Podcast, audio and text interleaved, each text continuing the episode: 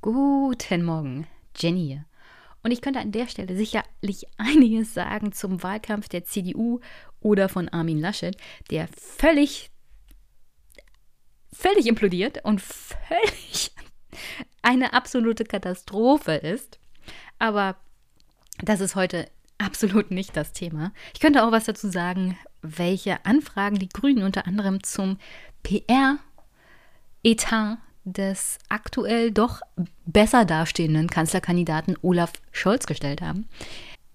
Aber ich glaube, ich verschiebe das mal auf eine der nächsten Folgen. Ich bin mir ziemlich sicher, Armin Laschet wird weiterhin implodieren und die CDU in neue Höhen der Verzweiflung treiben.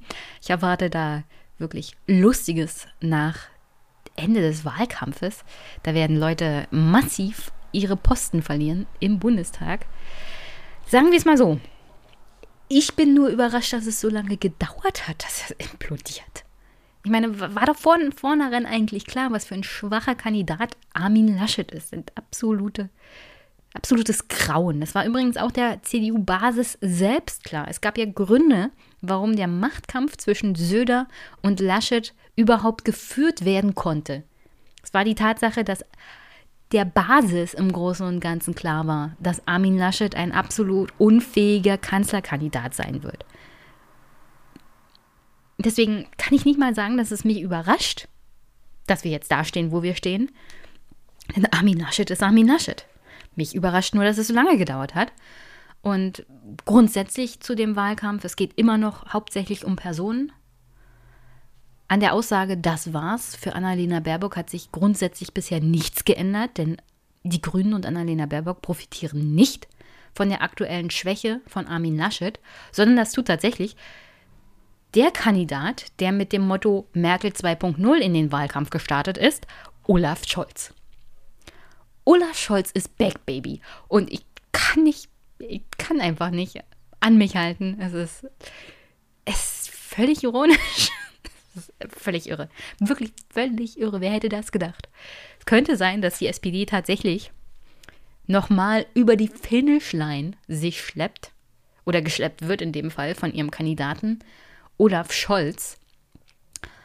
Ob das dann dazu reicht, eine progressive Mehrheit in der nächsten Bundesregierung zu sehen, muss man abwarten. Aktuell ist die CDU immer noch stärkste Kraft. Und ob es wirklich reicht, Olaf Scholz als Kandidaten zu haben, um die Bürger davon zu überzeugen, die SPD zu wählen. Werden wir sehen. Aber tatsächlich ist noch einiges offen, aber es liegt nicht an den Grünen. Es liegt nicht an Annalena Baerbock. Es liegt hauptsächlich an Armin Laschet und dem, naja, der Voraussicht von Olaf Scholz, dass, wenn alles chaotisch ist, Menschen sich nach einer Merkel 2.0 wünschen oder sehnen und ja, er ist Merkel 2.0. Wow, dass das aufgeht. Ich bin völlig baff.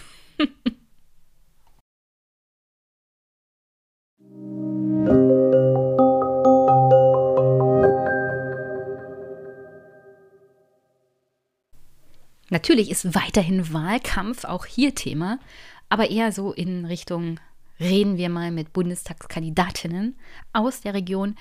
In diesem Fall habe ich heute Anke Domscheit-Berg zu Gast. Und das ist im Großen und Ganzen die heutige Folge. Und mit Anke habe ich im Verstehbahnhof in Fürstenberg gesprochen. Das ist ein Ort, den man durchaus mal besuchen kann. Leider hatte ich diesmal nicht so viel Zeit, wie ich wollte, aber ich bin mal mit Anke kurz durchgehuscht. Ich kann es nur schwerstens empfehlen. Man kann praktisch aus dem Zug steigen, ist sofort in dem Verstehbahnhof. Da ist auch ein kleines Café mit Snacks etc. Also nicht vom Verstehbahnhof selber, sondern da ist extra Unternehmen drin, das Essen und Getränke anbietet. Alles super nett, alles super lecker und ähm, kleiner Tipp an den CDU-Spitzenkandidaten: Da gibt es auch Bratwurst mit Senf.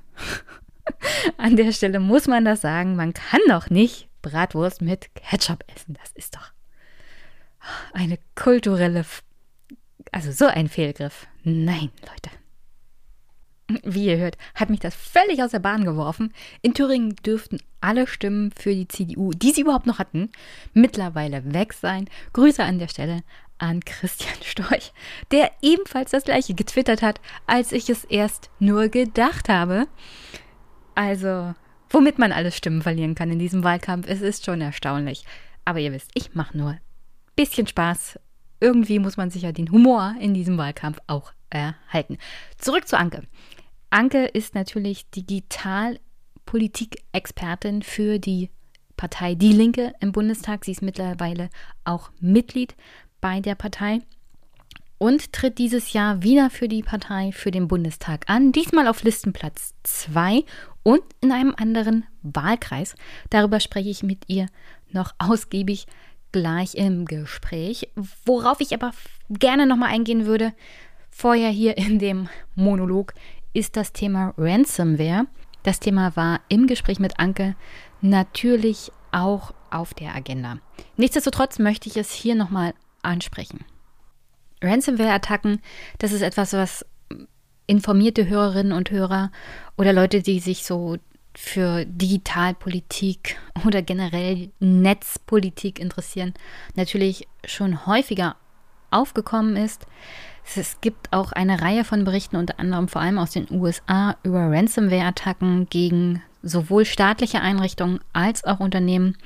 Vor einigen Wochen erst ein größerer Angriff auf eine Pipeline. Aber auch in Deutschland ist das Thema mittlerweile auch auf kommunaler Ebene angekommen durch den Hackerangriff auf die Verwaltung in Anhalt-Bitterfeld. Die dortige Kommune hatte zwischenzeitlich den Katastrophenfall ausgerufen und die Bundeswehr um Amtshilfe gebeten. Warum die Bundeswehr, kann ich euch gleich noch erklären, denn Anke hatte da tatsächlich Anfang 2020 eine Anfrage zur IT-Sicherheit gestellt, wie es auf Bundesebene aussieht.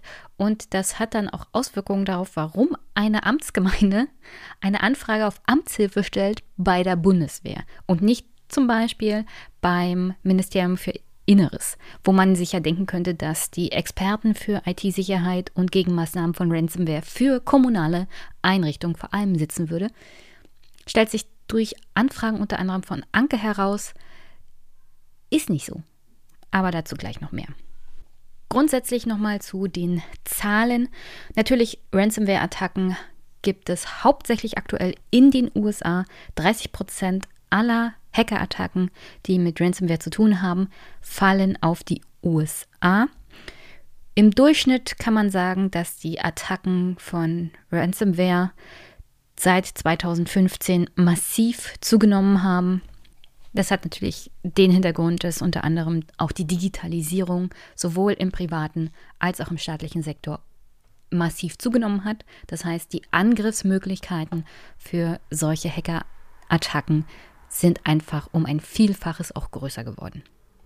Netterweise haben die Attacken auf sowohl den Gesundheitssektor als auch den Bildungssektor im Jahr 2020 erstmal abgenommen.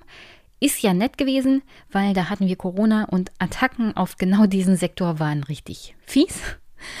Aber vielleicht haben ja auch Hacker ein kleines Herz oder Geld ist einfach in anderen Sektoren zu holen.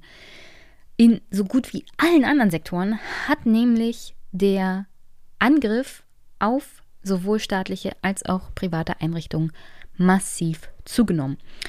Im Vergleich zu 2019 sind die Angriffe auf folgende industrielle Sektoren um entsprechende Prozentzahlen angestiegen. Produktion um 70 Prozent, professionelle Dienstleistungen 46 Prozent, im Bereich Finanzen um 63 Prozent, im Bereich Versorgung und Transport sind die Ransomware-Angriffe um 313 Prozent angestiegen, in anderen Dienstleistungsgewerben 157 Prozent, im Bereich Unterhaltung um 50 Prozent, in Bergbau und Landwirtschaft sind die Ransomware-Angriffe um 367 Prozent angestiegen. Also Hacker zu sein ist aktuell, wenn man sich nicht erwischen lässt, durchaus finanziell rentabel. Was natürlich an dieser Stelle kein Aufruf sein soll.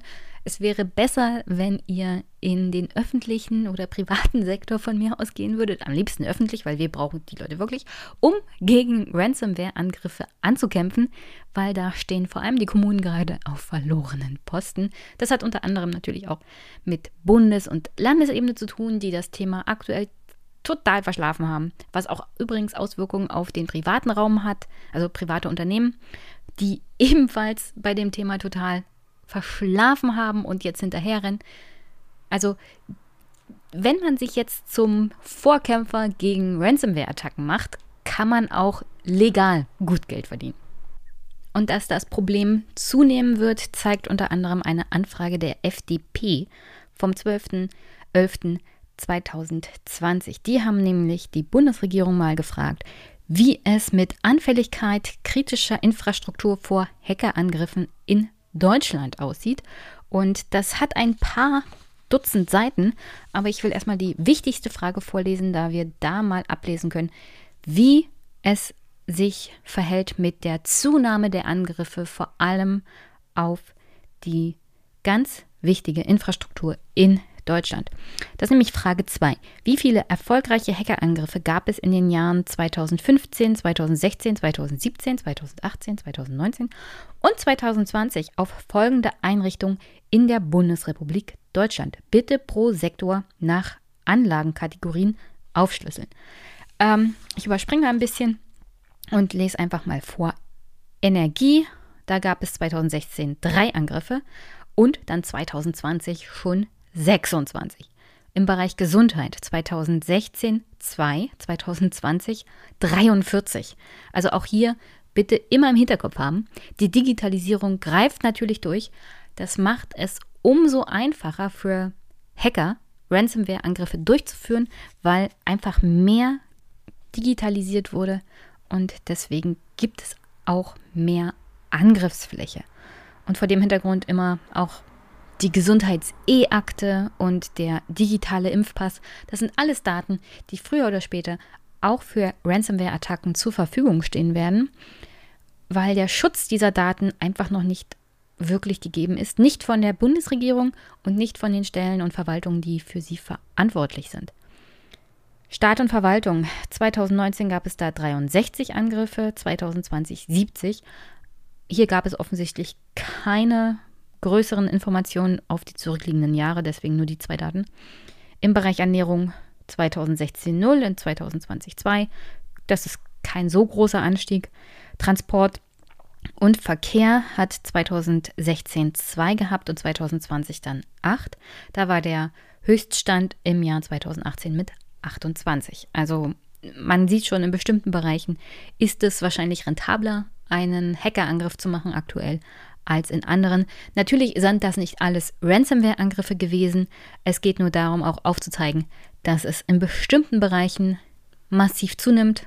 Diese Zunahme hat, wie ich schon erläutert habe, auch mit der Digitalisierung zu tun. Und die Angriffsmöglichkeiten werden einfach mehr und das Interesse wird auch mehr, vor allem im Bereich Ransomware, wenn es von den staatlichen Seiten und auch von den privaten nicht genug Anreiz gibt, beziehungsweise nicht genug Fachpersonal, um dagegen vorzugehen. Und in einer Welt, in der wir wirklich alles digitalisieren, was unsere persönlichen Daten angeht, die teilweise halt dann blockiert werden, gelöscht werden können.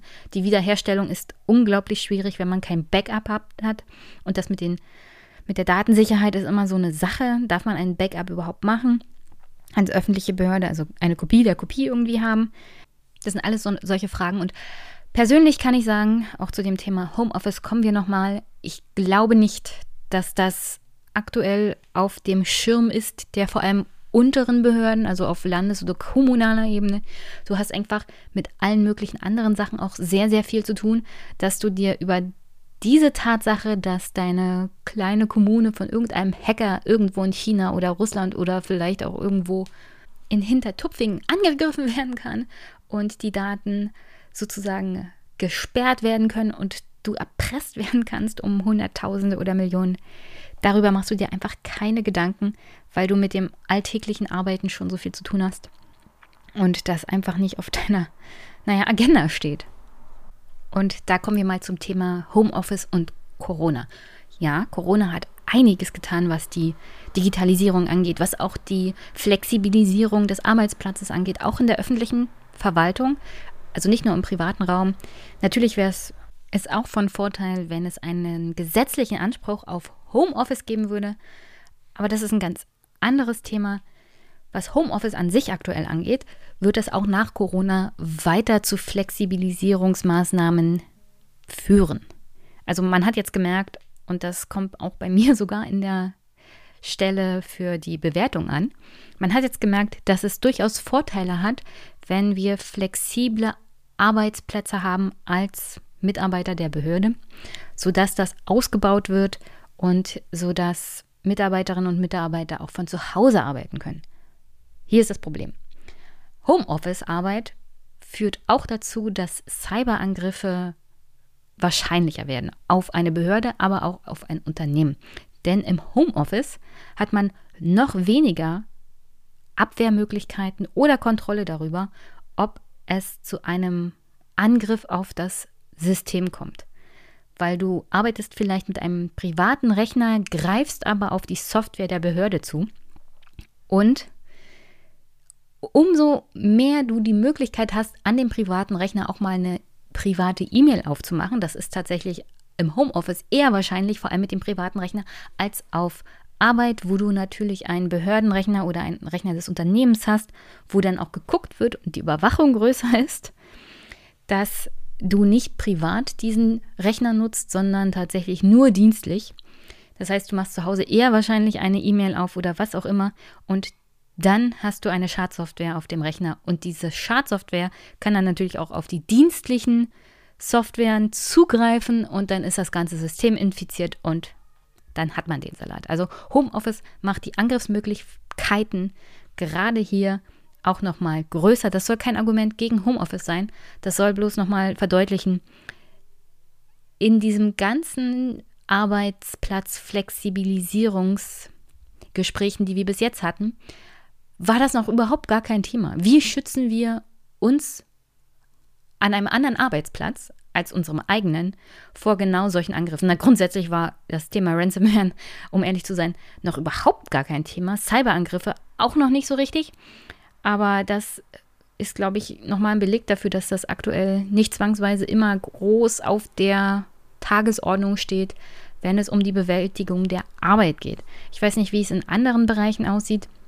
Vielleicht habt ihr ja als Hörerinnen und Hörer da schon andere Erfahrungen gemacht. Bisher ist mir dieses Thema überhaupt noch nicht untergekommen, wenn es zum Beispiel um die Arbeitsplätze geht, um die Arbeitsplatzflexibilisierung, um Homeoffice oder so generell um unsere Arbeit.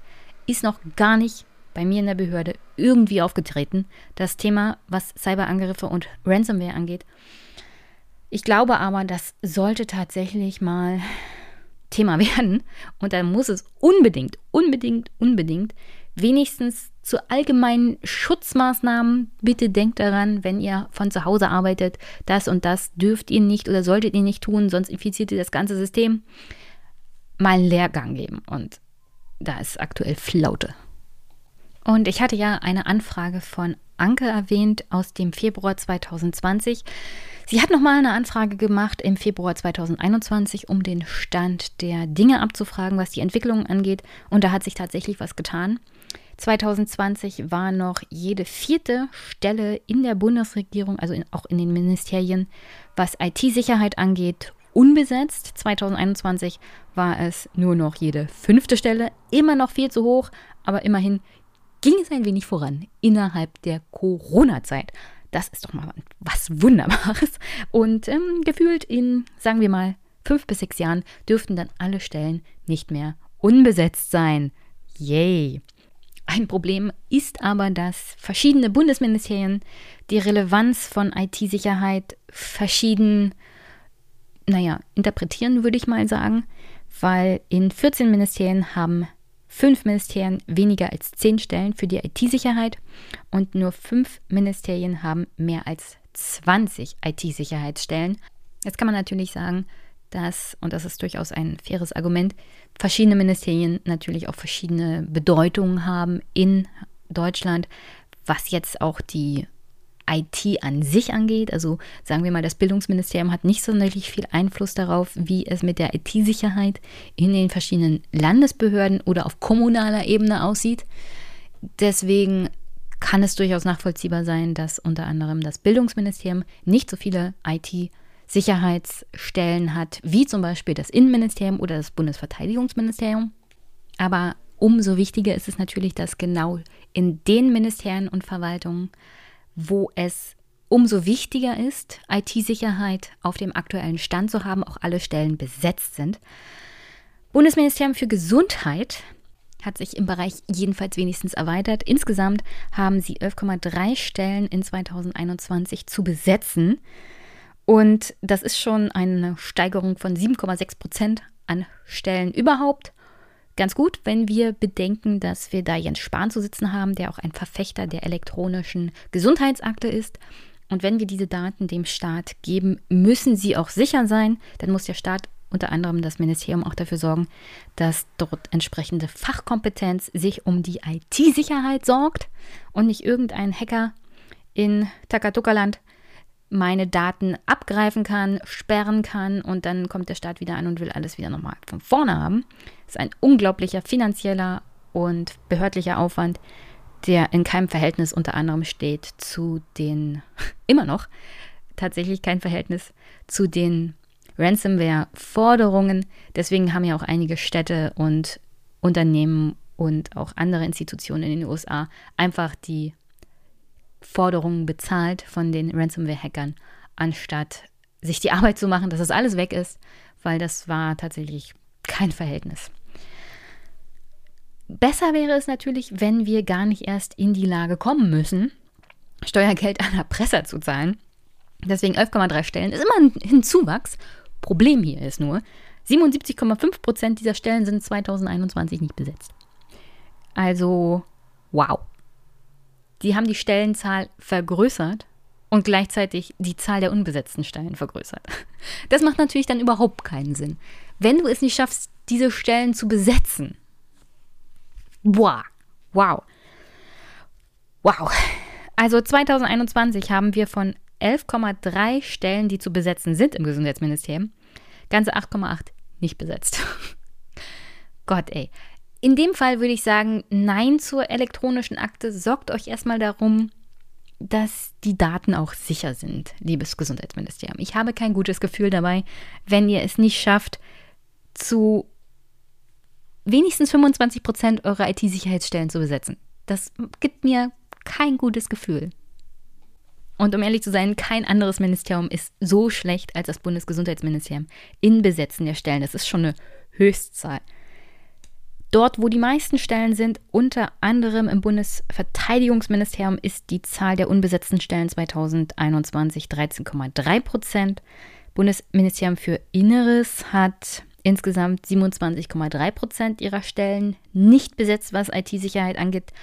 Auch keine gute Bilanz, um ehrlich zu sein, weil wenn wir insgesamt 2021 1825,9 Stellen zu besetzen haben und das eine, die neben dem Bundesverteidigungsministerium vor allem in diesem Feld natürlich viel Abwehr zu leisten hat, dann sind 27,3 Prozent unbesetzte Stellen einfach noch viel zu hoch. Bundesverteidigungsministerium hat insgesamt 2021 1200 74 Stellen zu besetzen. Hier sind 13,3 Prozent der Stellen noch unbesetzt. Das geht einigermaßen. Hier sind die Zahlen tatsächlich der zu besetzten Stellen, was IT-Sicherheit angeht, sprunghaft angestiegen. Von 2020 auf 2021 haben sie die Zahl der Stellen um 87 Prozent erhöht. Das zeigt, dass vor allem auch das Bundesverteidigungsministerium, also die Bundeswehr, vermehrt auf dieses Thema eingeht und registriert, dass es sehr, sehr wichtig ist. Hier geht es natürlich auch um Cyberkriegsführung, Abwehr von russischen Attacken, unter anderem auch auf die Bundestag, vor allem aber im militärischen Bereich. Aber ich hatte ja am Anfang von Anhalt-Bitterfeld erzählt. Die haben den Katastrophenfall ausgerufen und haben genau die Bundeswehr um Amtshilfe gebeten, weil wir hier das Fachpersonal haben, das die Infrastruktur für die Verwaltung wiederherstellen kann. Und das zeigt auch schon ganz deutlich, warum wir die Bundeswehr hier anfragen müssen. Denn Bundesministerium für Inneres hat dieses Fachpersonal unter anderem nicht gehabt. Da ist man gleich zur Bundeswehr gegangen, die die besseren Fachkompetenzen offensichtlich haben und auch schon die entsprechende Erfahrung, was solche Cyberangriffe angeht. Grundsätzlich kann man sagen, dass die Bundesregierung aktuell aus CDU und SPD vor allem Geld investiert hat für die IT-Sicherheitsstellen im Bereich Bundesministerium für Inneres und natürlich Bundesverteidigungsministerium. Aber sowohl im Bundesinnenministerium als auch Bundesverteidigungsministerium ist ja nicht zwangsweise die IT-Sicherheit auf Defensive getrimmt, sondern vor allem im Bundesministerium für Verteidigung eher auf Angriff, weil wir haben da eine Armee. Und ob das so richtig ist, könnte man tatsächlich mal hinterfragen. Es wäre vielleicht besser, grundsätzlich in der Breite alle Ministerien, was IT-Sicherheit angeht, viel mehr aufzustocken und viel mehr auf Defensive zu setzen und auch auf Wiederaufbau der zerstörten Infrastruktur. Denn wie gesagt, erpressen lassen können wir uns nicht ewig. Und hier noch ein kleiner Hinweis. Ja, ich weiß, dass nicht jeder Cyberangriff ein Ransomware-Angriff ist. Es geht ja so allgemein um Cyberangriffe, aber auch wenn ich von Ransomware-Angriffen spreche, hört euch Podcasts an, die sich detailliert mit den technischen Problemen auseinandersetzen und da mehr Erfahrung haben.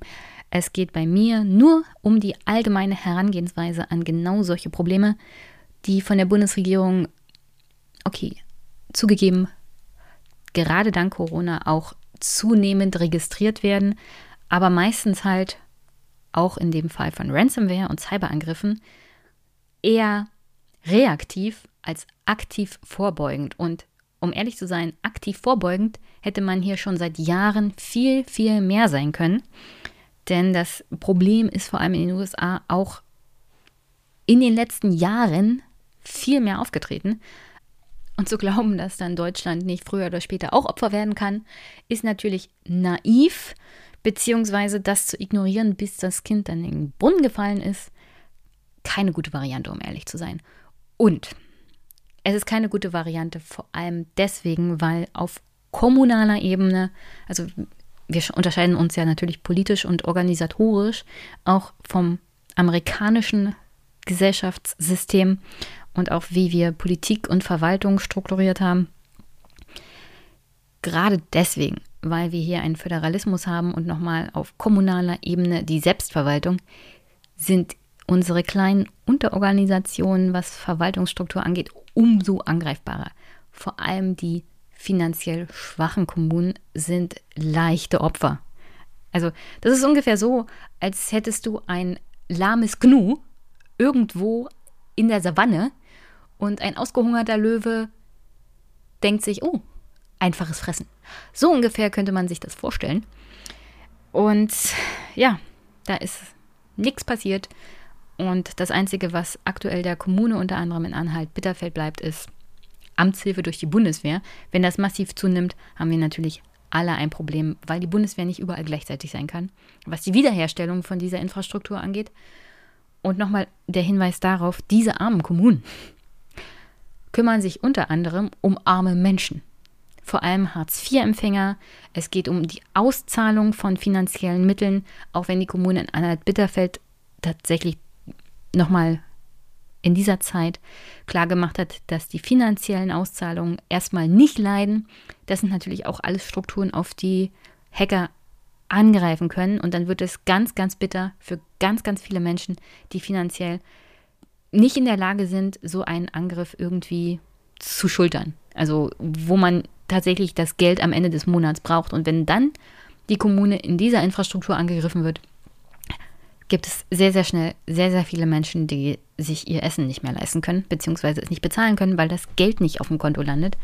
Und an solche Sachen sollte man immer mal denken, wenn es um genau diese Probleme geht, mit Hackerangriffen, Ransomware und IT-Sicherheit. Das sind hier wirklich Strukturen, die durch die Digitalisierung angreifbar geworden sind. Nicht, dass Digitalisierung falsch ist oder so, aber die Sicherheit muss halt auch Hand in Hand mit der Digitalisierung gehen. Ist man nicht in der Lage, die Durchführung der Verwaltungsarbeit zu garantieren durch die Digitalisierung? Weil das ist ja eigentlich der Hintergrund davon, dass Digitalisierung Verwaltungsarbeit schneller und effizienter und einfacher macht und auch für den Bürger leichter ansprechbar. Wenn das nicht garantiert werden kann, weil die IT-Sicherheit nicht gegeben ist, dann haben wir alle ein Problem. An der Stelle wünsche ich euch jetzt aber erstmal viel Spaß mit Anke Domscheit-Berg und mir. Und danach hören wir uns nochmal.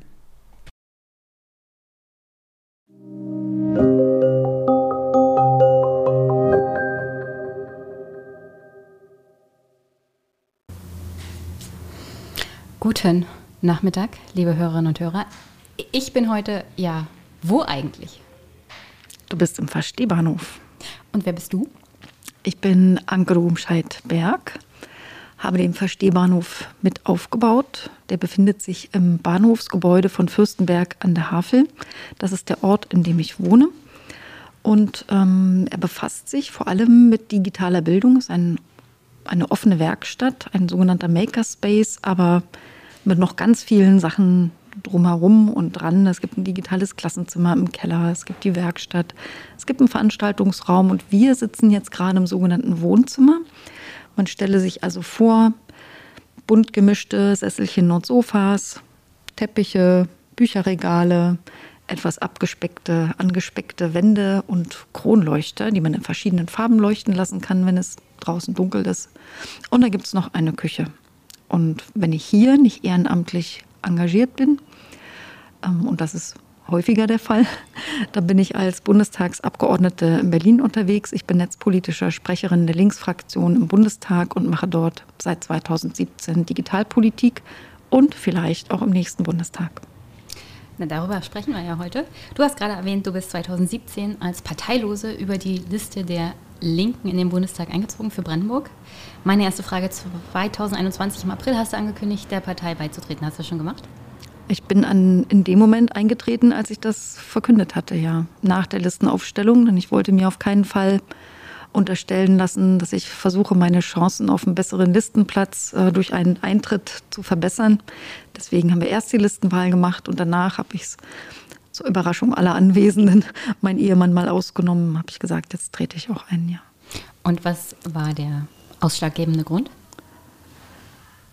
Also wenn es, wenn es nicht die Listenaufstellung war, warum dann nach vier Jahren parteilos für die Linke also in die Partei einzutreten? Ich wäre schon zweimal vorher beinahe eingetreten. Ähm, das eine Mal war genau am Tag, bevor im Bundestag zwei Abgeordnete umgefallen sind. Man erinnert sich vielleicht noch dran. Ich habe damals ähm, sehr offenherzig darüber getwittert, wie richtig beschissen die Arbeitsbedingungen im Bundestag eigentlich sind und dass es von daher gar kein Wunder ist, dass da auch immer mal Menschen umfallen. Und mir ging es auch selber manchmal wirklich grenzwertig schlecht, so dass ich auch aus der Emotion heraus diese Sachen getwittert hatte, weil ich dachte, ich könnte einfach jederzeit die nächste sein, die umfällt. Und es gab da einen ganz großen Backlash. Es gab viele Leute, die viel Verständnis dafür hatten. Es gab aber gerade aus der linken Bubble auch Leute, die das total uncool fanden und meinen, das kannst du doch auf keinen Fall machen, Diäten sind zu hoch, da kannst du auch rund um die Uhr arbeiten und die armen Pflegekräfte. Was ich persönlich nicht verstehen kann, weil für mich ist Linkssein für gute Arbeitsbedingungen kämpfen und zwar für alle. Und es wären ja nicht die Arbeitsbedingungen für Pflegekräfte noch schlechter, wenn die für Politiker besser werden. Und du kannst einfach auch keine Politik machen, die ja alle Leute ausbaden müssen wenn du permanent übernächtigt und am Ende bist. Also ist einfach keine gute Idee. Außerdem kriegst du dann nur so Survival-Strategen in den Bundestag und nicht einen Querschnitt der Bevölkerung. Und deswegen ähm, habe ich meinen kurzfristigen Entschluss, ich trete ein, danach dann erstmal wieder auf Eis gelegt. Und das zweite Mal hatte ich einen Beitritt beschlossen, als wir unsere neue Parteispitze gewählt hatten. Das war im Februar. Das war aber dann acht Wochen vor unserer Listenaufstellung und ich bin sicher, da hätte es einen Haufen Leute gegeben, die dann gesagt hätten, ja, das ist ja nur wegen der Listenaufstellung, die sagt jetzt wegen dieser Spitze. Aber ich finde einfach unser neues äh, weibliches Spitzenduo richtig cool und auch so ein gewisser Neuaufbruch, eine Neuorientierung. Und deswegen war das für mich eigentlich der Tag, an dem ich es entschieden habe. Und im April nach der Aufstellung auf dem Landesparteitag war das dann der Vollzug. Ich habe ja das Interview auch gelesen, das hast, du damals dem Spiegel gegeben. Ich würde das auch in die Shownotes stellen, wo du über die Zustände oder die Voraussetzungen und die Anforderungen an einen Bundestagsabgeordneten gesprochen hast, wie es so zugeht im Plenum. Glaubst du, dass teilweise die soziale Kälte und das Unverständnis für die Arbeitsbedingungen anderer damit hineinfließen, wenn man als Bundestagsabgeordneter sagt, also ich halte das hier aus, das können auch andere dann auch in der Pflege aushalten? Den Satz würden Sie so nicht sagen, aber es gibt Abgeordnete, die eine eigenwillige Selbstwahrnehmung haben. Also ein Kubitschek, äh, zum, ein Kubicki, der stellt sich zum Beispiel hin, hat sich auch total auch öffentlich in Medien darüber aufgeregt, dass ich zum Beispiel gefordert habe, dass man im Plenum Wasser trinken darf, was ich überhaupt nicht verstehe, warum man darüber drei Millisekunden nachdenken und diskutieren muss. Aber er fand das halt daneben und meinte, dann würde ich aus dem Bundestag äh, eine Kneipe machen. Und er hat auch gesagt, dass es völlig übertrieben sei mit oder für ihn nicht nachvollziehbar, ähm, dass ich da die Arbeitsbedingungen so wie möglich fand mit Plenarsitzungen, die manchmal bis nachts um drei, vier oder noch länger gingen. Und er hat gesagt, er hat auch seit sieben Jahren keinen Urlaub gehabt und er kriegt es ja auch hin. Und das ist, der merkt nicht mal, was er da sagt, ja. Was, was soll denn daran irgendwie ein Vorbild sein, dass jemand sieben Jahre keinen Urlaub macht? Aber das ist dann vermutlich keiner, und er kommt ja auch aus der FDP, der zum Beispiel sich dafür einsetzt, dass ArbeitnehmerInnen mehr Urlaub kriegen. Weil der ist ja offenbar der Meinung, man kann auch leistungsfähig sein, sieben Jahre ohne. Also ich kann ja an der Stelle sagen, ist natürlich schlecht, dass Bundestagsabgeordnete keine Chefs haben. Meine Chefin hat mir schon angekündigt, Frau Günther, wenn Sie jetzt nicht durchgehend mal in einem Jahr zwei, drei Wochen hintereinander Urlaub machen, muss ich ein ernstes Wort mit Ihnen reden, weil natürlich die Akkus nicht aufgeladen werden. Und ich verstehe nicht, wie jemand sieben Jahre keinen Urlaub machen kann, egal in welcher Branche, und dann noch einigermaßen vernünftig funktionieren kann, geschweige denn für Deutschland entsprechende Gesetze zu machen und hier die Zukunft gestalten zu wollen. Also ich würde gleich nach drei Jahren schon die Wende hochkrabbeln. Aber das würde vielleicht einiges zu Herrn Kubicki erklären. Ja, vielleicht.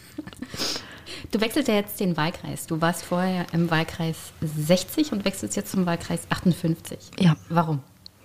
Also für beide war also ich als Direktkandidatin nur ja, ja, so als genau. Zuständig war ich für beide vorher schon. Für den einen als ähm, Kandidatin, die auch auf dem Wahlzettel stand und für den 58er, in dem ich auch wohne. Das ist der große Streifen äh, Land, der Berlin, sich von Berlin bis MacPom erstreckt. Das ist der Wahlkreis 58, das ist der Landkreis Oberhavel und das östliche Stück vom Havelland. Für den war ich, äh, der war schon mein Betreuungswahlkreis. Da gab es keinen linken Abgeordneten, also habe ich den mitbetreut. Und ähm, ich habe die Zuordnung jetzt geändert aus dem Grund, dass man natürlich ein gewisses, den Schwerpunkt da hat, wo man auf dem Zettel steht.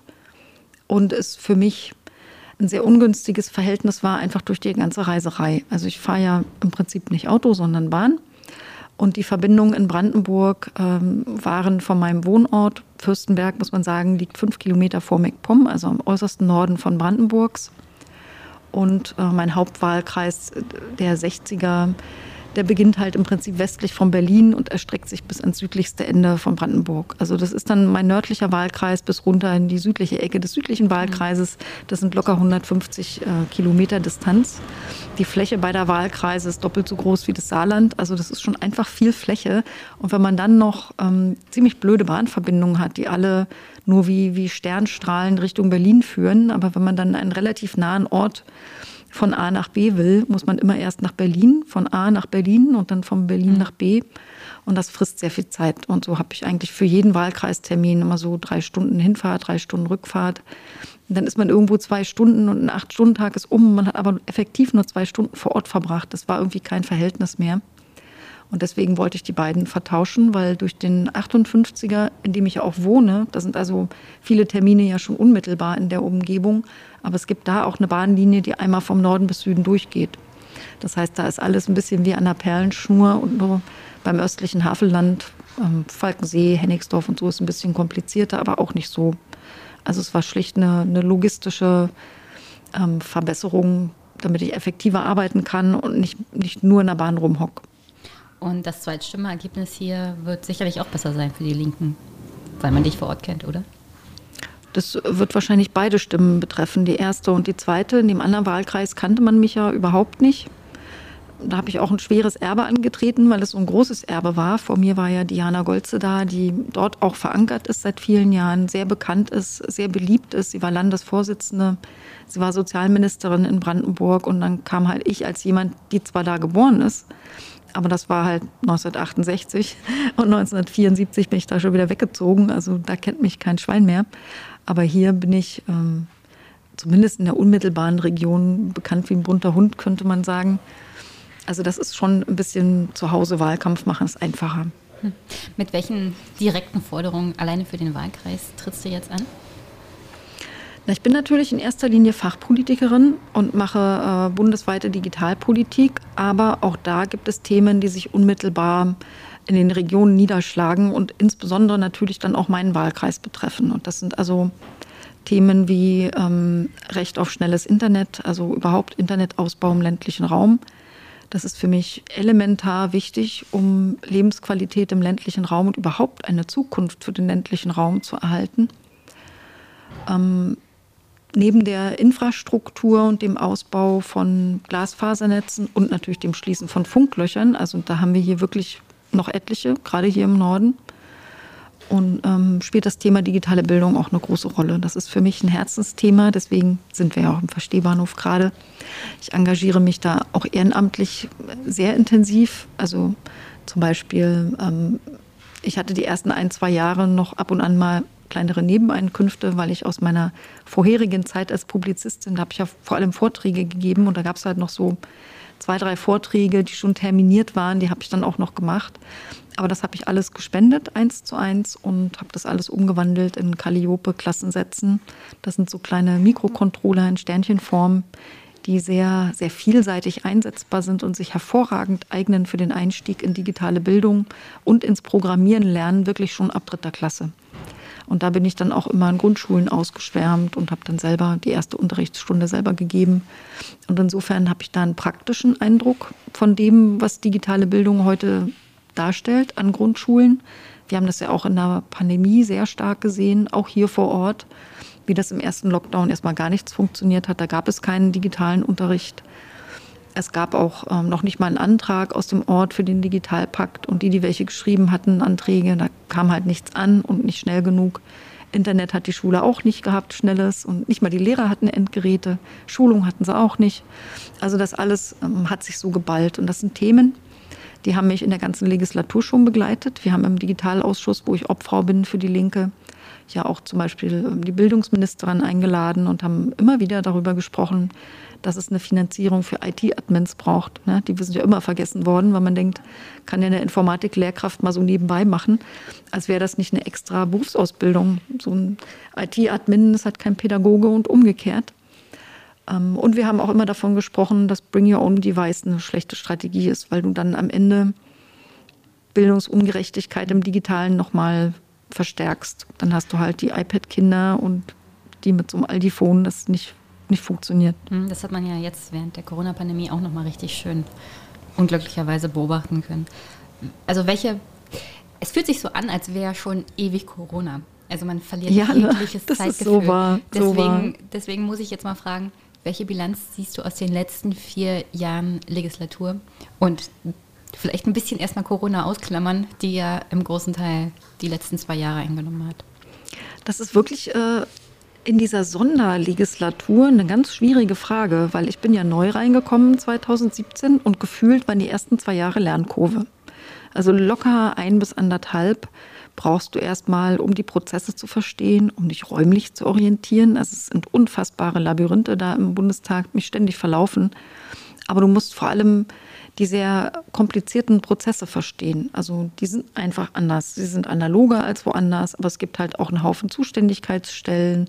Es gibt bestimmte geschriebene und ungeschriebene Gesetze und äh, Kulturen, die man da so hat, die man berücksichtigen sollte. Dann muss man wirklich, also ich musste auf die harte Tour lernen, wie man wie man sich nachhaltig äh, arbeitsfähig hält und nicht einfach komplett platt macht, weil es, wenn man Politik aus Leidenschaft macht, kann man rund um die Uhr arbeiten. Da gibt es also Angebote, Bedarfe und wichtige Dinge, die alle nach dir schreien.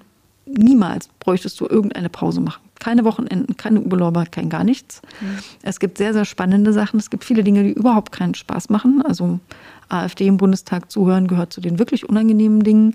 Es gibt auch manche, die sind einfach schweineöde, so manche Fraktionssitzungen. Und das soll in anderen Fraktionen genauso gleich sein, habe ich mir sagen lassen. Äh, aber es gibt auch Dinge, die machen total Spaß und sind faszinierend. Also da könnte man zum Beispiel, kann ich mich erinnern, in den ersten zwei Jahren, da haben, äh, gibt ja so sitzungsfreie Zeit im Sommer. Und es gibt aber noch mal so zwei Wochen oder drei, die am Stück äh, ohne Plenum sind im April, weil zu unterschiedlichen Zeiten Osterferien in den Ländern sind.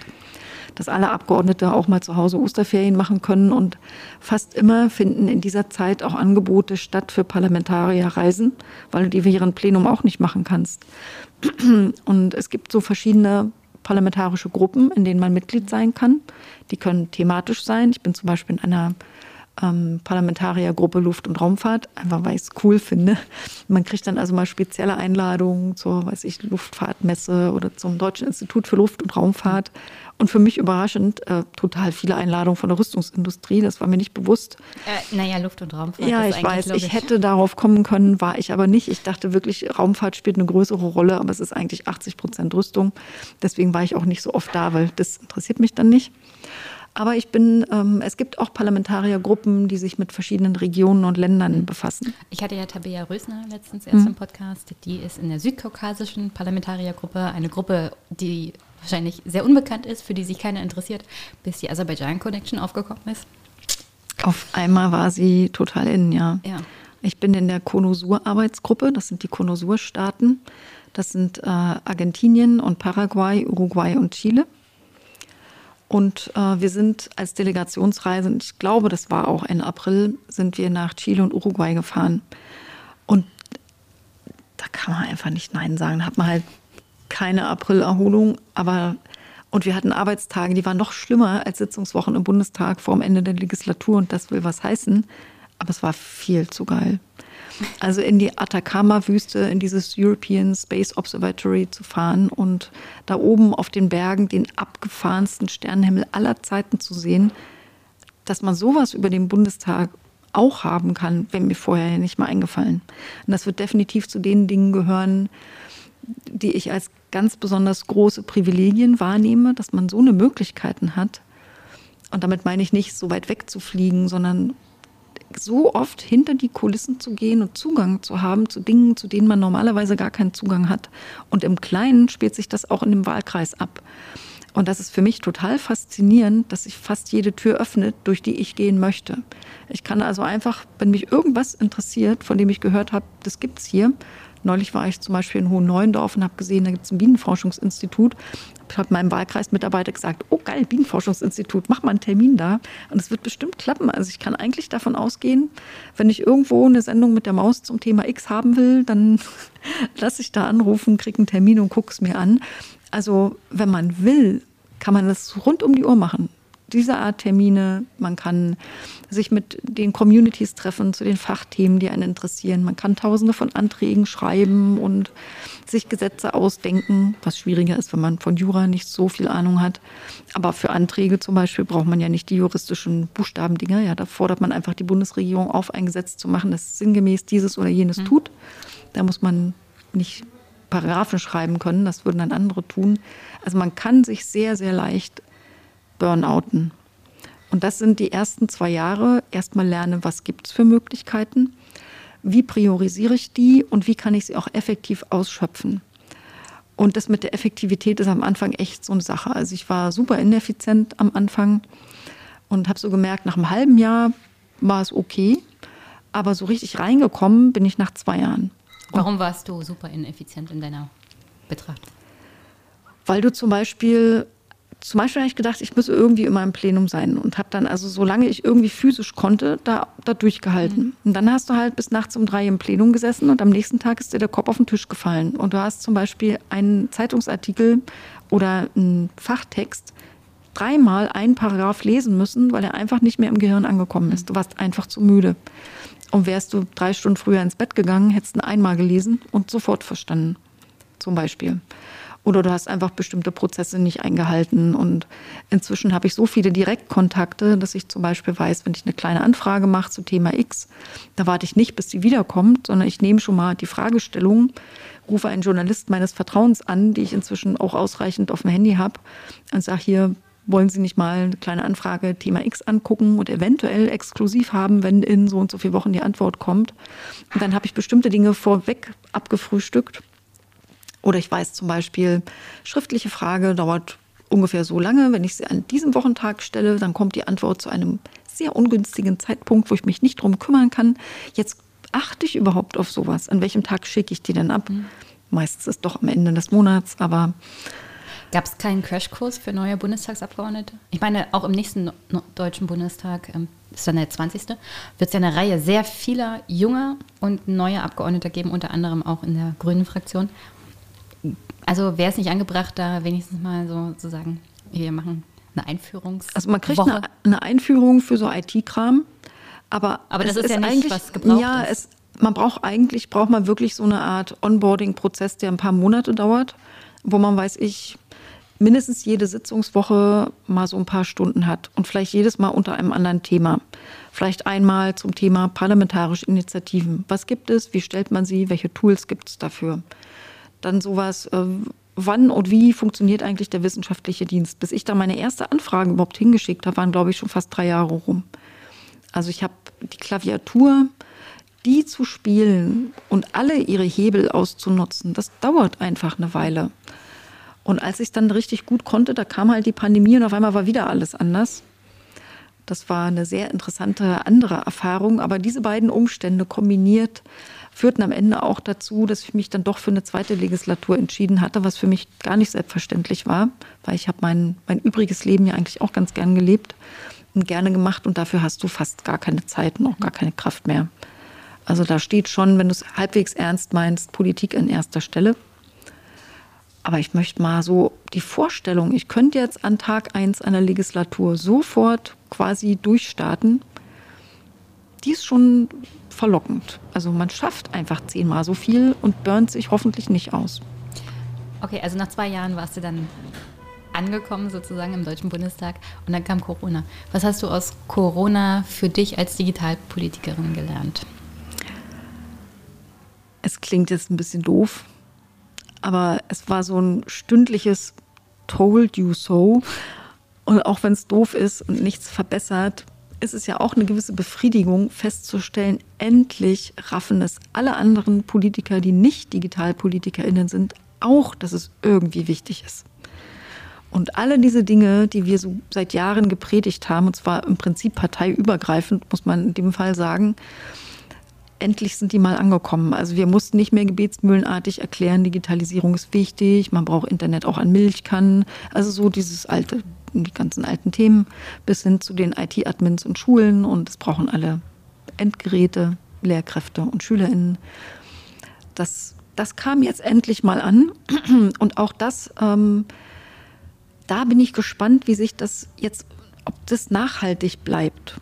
Ja, und wär, auch, auch ein Generationswechsel nächste. wird hoffentlich, wenn viele neue und auch jüngere reinkommen, hoffe ich, dass das ein bisschen, es ist wirklich ein analoger und in Teilen Technik- und Digitalisierungsferner Haufen. Und das hat vielleicht Corona ein bisschen geändert und der Generationswechsel, der eventuell ansteht, könnte das verstärken. Und das finde ich hochinteressant. Hm. Aber trotzdem ist ja einiges schiefgegangen. Ich meine, wenn. Oh, sehr viel. Wenn wir uns alleine angucken, Corona-Warn-App versus Luca-App, ich muss da sagen, ich lebe ja in Brandenburg. Der Bäcker um die Ecke hat ist offenkundig bei Luca angemeldet. Brandenburg hat sich ja unter anderem auch das, dafür entschieden, das System zu nutzen. Und äh, dann war ich am Wochenende in Mecklenburg-Vorpommern, wo ein Flohmarkt war, wo auch überall Luca-App war. Und ich habe wirklich dem Drang widerstanden, den QR-Code zu posten, weil ich ja durch dich und deine Arbeit genau weiß, was da für Schindluderei getrieben wird. Also wie kann es trotz des Erkenntnisprozesses, der er dann ein, eingesetzt hat, zu solchen Situationen kommen, dass wir eine Corona-Warn-App haben, die sehr gut funktioniert und dann wird massiv eingekauft, unter anderem ja auch von Bundesländern. So eine Corona-Luca-Warn-App, die absoluter Bullshit ist. Ja, mich hat es ein bisschen desillusioniert, weil ich in der Tat ja auch gedacht habe, dass die Corona-Warn-App auch so eine Veränderung im Mindset mitgebracht hat, die hoffentlich auch bleibt. Und dann hat es gleich bei Luca ausgesehen, als hätte man alles vergessen. Die Bedeutung von dezentralen Architekturen, die Bedeutung von Open Source, die Bedeutung der Einbeziehung der Community. Das ist wirklich ungewöhnlich, einmalig, anders und richtig gut unterm Strich bei der Corona-Warn-App gelaufen. Und damals haben sich auch Leute wie Kanzleramtschef Altmaier hingestellt und gesagt, nee, der Kanzleramtschef ist ja Braun. Braun äh, genau. Braun. Ja, ja. Aber Altmaier, glaube ich, hat sich auch hingestellt. Beide haben im Prinzip gesagt, ab heute oder ab dieser Erfahrung wird Software in der öffentlichen Hand anders entwickelt. Man muss die Luca-App ja nicht in der öffentlichen Hand entwickelt, sondern bekanntlich draußen von anderen. Aber warum hat man die Grundprinzipien nicht trotzdem übernommen und von Anfang an gesagt, es muss Open Source sein, es muss dieses oder jenes können und ich verstehe es einfach nicht. Auch natürlich kostet eine Pandemie Geld und man kann da nicht jeden Euro zehnmal umdrehen, wenn es gerade eilig ist. Und eine Corona-Warn-App hat ja auch einen Haufen Kohle gekostet, aber 23 Millionen für ein Jahr Benutzung, also nicht für Eigentum an der Software, sondern nur Benutzung ein Jahr lang für, für diese dysfunktionale Luca-App, die nicht mal das tut, was sie soll und wo es immer noch man nicht mal genau an die Ausschreibungsunterlagen und Vergabedinger, Verträge rankommt. Nee, das war ein echter Schritt zurück. Welche Rolle spielt denn dabei Lobbyismus im Hintergrund? Hast du da irgendwas mitbekommen? Also, also, ich, ja, also, für mich ist es die einzigste Erklärung, warum man jeglichen gesunden Menschenverstand in dem Zusammenhang dann ausschaltet. Und das ist für mich schon gesunden Menschenverstand ausschalten, die Luca-App zu nehmen. Es sind mehrere Mechanismen, die da gleichzeitig passiert haben, passiert sind. Also zum einen glaube ich, es waren einfach, alle hatten die Schnauze voll von Lockdown, alle wollten wieder raus. Und dann hatte die Luca-App halt den tatsächlichen äh, genialen Vorteil, eine bekannte Person aus dem öffentlichen Leben, Smudo, in Talkshows schicken zu können, was sicherlich auch mit guten Kontakten zu den Talkshows zu tun hatte. Ähm, und da halt auf rhetorisch eindrucksvolle Art und Weise zu suggerieren, wenn man allein diesen QR-Code von Luca irgendwo scannen kann, dann gibt es keine Pandemie mehr. Weil die Viren plötzlich alle sterben, wenn sie den QR-Code von Luca sehen. I don't know. Also irgendwelche rationalen Aspekte sind da offensichtlich nicht eingeflossen. Aber es hat sich in ganz vielen Schlagzeilen wiedergefunden, Luca-App führt uns aus der Pandemie. Und das hat dann auch so einen, so einen Hype gebracht, wo dann auch Leute gesagt haben, wir wollen das haben, wo Kulturmenschen gedacht haben, sie können wieder endlich ihre Kultur machen, Restaurants öffnen, Theatersäle öffnen, wenn diese Luca-App da, da ist. Also ich habe ja wirklich keinen Vorwurf an die Menschen, die das benutzen wollen, weil sie raus wollen. Mein Vorwurf ist ja eher Richtung Politik und ja, und Einflussnahmen sind, glaube ich, auch passiert. Also wir hatten einmal im Digitalausschuss, war glaube ich Anfang des Jahres, hatten wir auch die Luca-App-Leute da. Mhm. Wir hatten ähm, auch verschiedene andere da, den Ulrich Smudo? Nee, Smudo nicht. Ähm, aber aus der Vorstandsetage, der, der Chef ähm, von Nexenio war da. Und der hat natürlich um Lob gehudelt, wie toll Luca ist. Aber was mich total überrascht hat, ist, dass auch der zuständige Abteilungsleiter des Bundesgesundheitsministeriums, also den offenbar duzt, hat dort nicht gemacht, das weiß ich aber von anderen Quellen, die hoffentlich stimmen. Ähm, aber der hat wenn er den Mund aufgemacht hat, eigentlich nur Luca PR rausgelassen. Es war, als hätte ich da zwei Vertreter von Nexenio sitzen und das hat mich schon ein bisschen verwirrt. Also das war seltsam. Hm. Und da weiß ich auch nicht, wer wen kennt. Also es gibt Untersuchungen, ähm, da haben sich das Leute mal ein bisschen näher angeguckt. Auch die Eva Wolfangel von der Zeit hat ja mal näher reingeguckt, was das Vergabethema angeht. Da gibt es gerade in den ersten Orten und Regionen, die das eingeführt haben, da gibt es Verbindungen. Da war also der allererste war auf irgendeiner Dienstreise zusammen mit einem der Nexenio-Leute und dann hat man halt an dessen Heimatort pilotiert und so gibt dann eins das andere. Also auch da mehr aufpassen auf die Hintergrundgespräche der jeweiligen ja. Behörden ja, ja. und Unterorganisationen auf Bundesebene. Du hattest ja gerade gesagt, es gibt schon eine Weiterentwicklung beim Thema Digitalisierung nach Corona. Wie ist denn aktuell der Stand der Digitalisierung, wenn wir uns jetzt nur die Bundesebene betrachten, also Bundesregierung und die dazugehörigen Ressorts? Also Corona betraf ja auch die Arbeit, wie wir in der Politik, äh, die Art und Weise, wie wir in der Politik arbeiten. Und der Bundestag ist ja wahnsinnig faxlastig. Ich überlege, ob ich jetzt gewesen sage oder ob das dafür noch zu früh ist. Nichts also, gegen Fax, ich arbeite damit immer noch, es funktioniert sehr gut. Ja, aber wenn du viele Dinge nur mit Fax machen kannst, dann nervt das unendlich. Also ich hatte ja klar, aber wenn deine E-Mail auf Arbeit 4 Megabyte umfassen darf, Ihr seht jetzt gerade nicht, mit welchem WTF-Gesichtsausdruck ich Jenny angucke. Also mein Arbeitsspeicher für meine Arbeits-E-Mails beträgt 4 Megabyte. Okay, das ist sehr wenig. Ey, echt jetzt? Ja. Krass. Naja, also jedenfalls ähm, stellte sich dann heraus, dass man plötzlich auch im Bundestag viel digitaler arbeiten muss, viel mehr im Homeoffice arbeiten muss. Und dann gab es nicht genug Videokonferenzlizenzen, es gab nicht genug Telefonkonferenzlizenzen. Es gab viele Widerstände in den Ausschüssen selber. Ähm, noch Anfang diesen Jahres haben nur 50 Prozent der Bundestagsausschüsse überhaupt hybride Sitzungen angeboten. Die anderen haben einfach, ähm, und der Digitalausschuss war der erste, der überhaupt eine Digitalsitzung gemacht hat. Ähm, und manche haben sich einfach geweigert so, und haben gesagt, nö, bei uns ist es analog.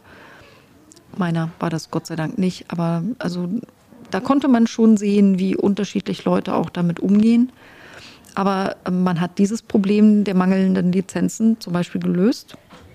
Das dauerte dann auch ein bisschen. Aber inzwischen gibt es da genug. Man arbeitet inzwischen, und das ist noch nicht fertig, zum Beispiel auch an einem Wire Messenger, den wir sicher nutzen können untereinander. Ich bin auch Beta-Testerin einer Bundestagscloud. Die gibt es jetzt aber auch schon, wahrscheinlich schon so zwei Jahre ungefähr. In meiner Zeit ist auch WLAN eingeführt worden. Als ich kam, gab es noch keins, aber jetzt Im Bundestag WLAN. 2017 gab es noch kein WLAN. Nein. Ah, okay. Ähm, mindestens noch anderthalb Jahre lang. Also das kam auch so nach einem Jahr, fing das an, von Haus zu Haus das WLAN einzuziehen. Und ähm, seit Juli, und wir haben jetzt August, also ich spreche von Juli 2021, können wir schriftliche Fragen über ein Online-Formular abschicken. Vorher ging das auch nur per Fax. Also das ist die Arbeit für die Bundestagsabgeordneten. Wie sieht es in der Bundestags, also nicht nur Bundestagsverwaltung, sondern so generell den Bundesministerien aus? Wie ist da der Stand der Dinge? Ähm, also ich weiß, dass da auch inzwischen recht viel Homeoffice gearbeitet, ähm, im Homeoffice gearbeitet wird und dass das auch nicht so ohne weiteres funktionierte und es da natürlich aber auch große Unterschiede zwischen den jeweiligen Ressorts gibt. Wo man gesehen hat, dass es große Probleme gibt, ist vor allem, wenn man kooperieren muss, föderale Ebenen übergreifend. Also großes oder einfaches naheliegendes Beispiel, Testzentrum in Fürstenberg an der Havel. Mhm. Zuständiges Gesundheitsamt im Landkreis Oberhavel, Gesundheitsministerium im Land Brandenburg und am Ende der Meldestrecke ist das Robert Koch Institut auf Bundesebene. Wir haben ja also vier verschiedene Ebenen. Die ersten beiden kann man zusammenfassen als quasi kommunale Ebene und dann haben wir Land und dann haben wir Bund. Und wenn da zum Beispiel so eine Positivmeldung von einem PCR-Test ist, dann hat das am Anfang der Pandemie halt fünf Tage gedauert unter Umständen. Und das ist in der Pandemie einfach zu lange. Also du bringst es halt zur Postkutsche auf kommunaler Ebene? Ja, also ich glaube, früher war die Postkutsche schneller als diese Meldekette, weil von Brandenburg bis Berlin hätte die nicht fünf Tage gebraucht. Das stimmt. Was schon traurig ist. ja, das ist total traurig, wenn man hat man noch nie so ausgerechnet, aber leider war. Ähm, also da haben sich bestimmte Dinge verbessert, gerade in dieser übergreifenden Arbeit. Ich glaube aber, der Weg ist trotzdem noch sehr weit. Also was manchmal sehr schnell ging, ist, dass sie zum Beispiel so Antragsportale für, für Hilfezahlungen, die sind relativ schnell gebaut worden. Aber zum Beispiel schon beim Impfzertifikat gab es Bauchweh. Ja, und dann haben wir, wir haben ja auch das ganze Thema E-Government sowieso, Online-Zugangsgesetz. Das betrifft ja auch ähm, viele Dinge, die man ähm, als Bürger mit dem Staat machen möchte. Also alle Arten von Antragstellungen, wovon allerdings auch 80 Prozent auf kommunaler Ebene sind und dann nochmal eine Handvoll auf Landesebene und eher wenig auf Bundesebene. Und wie steht es da um die Information der Bürger durch digitale Einrichtungen, also zum Beispiel hm, digitales Bundesgesetzblatt? ja, das äh, funktioniert nicht so gut. Da gab es Pläne, das sollte bis Ende 2021 umgesetzt sein und rechtliche Grundlagen dafür sollten bis Juli 2020 geschaffen werden. Ich habe gerade vor ein paar Wochen nachgefragt, ähm, auf Anregung irgendeines Users, der uns anschrieb, betrachte mich ja so als langen Arm im Parlament für die Netzcommunity und irgendeiner schrieb, was ist denn eigentlich daraus geworden? Frag doch mal nach und das habe ich dann gemacht und als Antwort kam, ach, haben wir irgendwie nicht hingekriegt und komischerweise, völlig überraschend, gab es am Ende der Legislatur viele Gesetze und da waren wir irgendwie so busy, da wollte man nicht nebenbei noch so ein digitales äh, E-Verkündung-Projekt nannte sich das ähm, machen. Und man hat das jetzt also nochmal verschoben um anderthalb Jahre allein die rechtliche Umsetzung und dann muss es auch technisch noch umgesetzt werden. Und das dauert einfach alles unendlich lange und auch was mich sehr stört, ist, dass man sich bei der Umsetzung der digitalen Verwaltung auch hart in die Tasche lügt. Also das regt mich wirklich auf und macht mich wütend. Wobei lügt man da? Ähm, also ich komme ja eigentlich aus dem, aus dem Open Government äh, Aktivismus. Wie macht man Politik transparent und partizipativer mit den Methoden des Internets? Da gehört das ganze Thema Open Data mit rein. Und deswegen frage ich mich, wenn es sogar ein Projekt ist, wo es hauptsächlich um Dienstleistungen für die BürgerInnen geht, Antragstellung oder sowas, ja, von Kindergeld bis Elterngeld bis was auch immer, da will man doch kommunizieren, wo man steht. Und es gibt ein Dashboard, also so ein, so ein Zustandstool im Internet, wo man gucken kann, wie viel von wie viel, das sollen irgendwie, ich glaube, 500 paar zerquetschte Dienstleistungen sollen bis Ende nächsten Jahres online gestellt werden oder online erledigt werden können. Und da steht jetzt zum Beispiel, letztes Mal, wo ich guckte, vielleicht sind es ein paar mehr, inzwischen waren es 314, steht also drin so kleine Haken dran, 314 dieser 500 Abyss-Dienstleistungen sind bereits online. Und ich habe mal nachgefragt, über so eine schriftliche Frage. Wie viele von den 314 sind denn in ganz Deutschland und Ende zu Ende elektronisch nutzbar? Weil das ist doch die Erwartungshaltung, die ich als Bürger habe. Was heißt Ende zu Ende? Ende zu Ende heißt, äh, dass ich nichts mehr ausdrucken, unterschreiben und zur Post tragen muss. Also ich kann den, den kompletten Prozess elektronisch machen. Wenn er abgelehnt wird, kann ich elektronisch widersprechen, äh, widersprechen. Wenn ich einen Beleg einreichen muss, dann kann ich den scannen und als Anhang schicken. Also dass ich den ganzen Prozess komplett elektronisch machen kann. Wo ist das Problem? Ist es in der Rechtsgebung? Also fehlen da die entsprechenden gesetzlichen Grundlagen? Oder ich, ich gebe dir erstmal die Antwort, die ich gekriegt habe auf meine Frage. Da war die, die Antwort war, sie wissen es nicht von allen.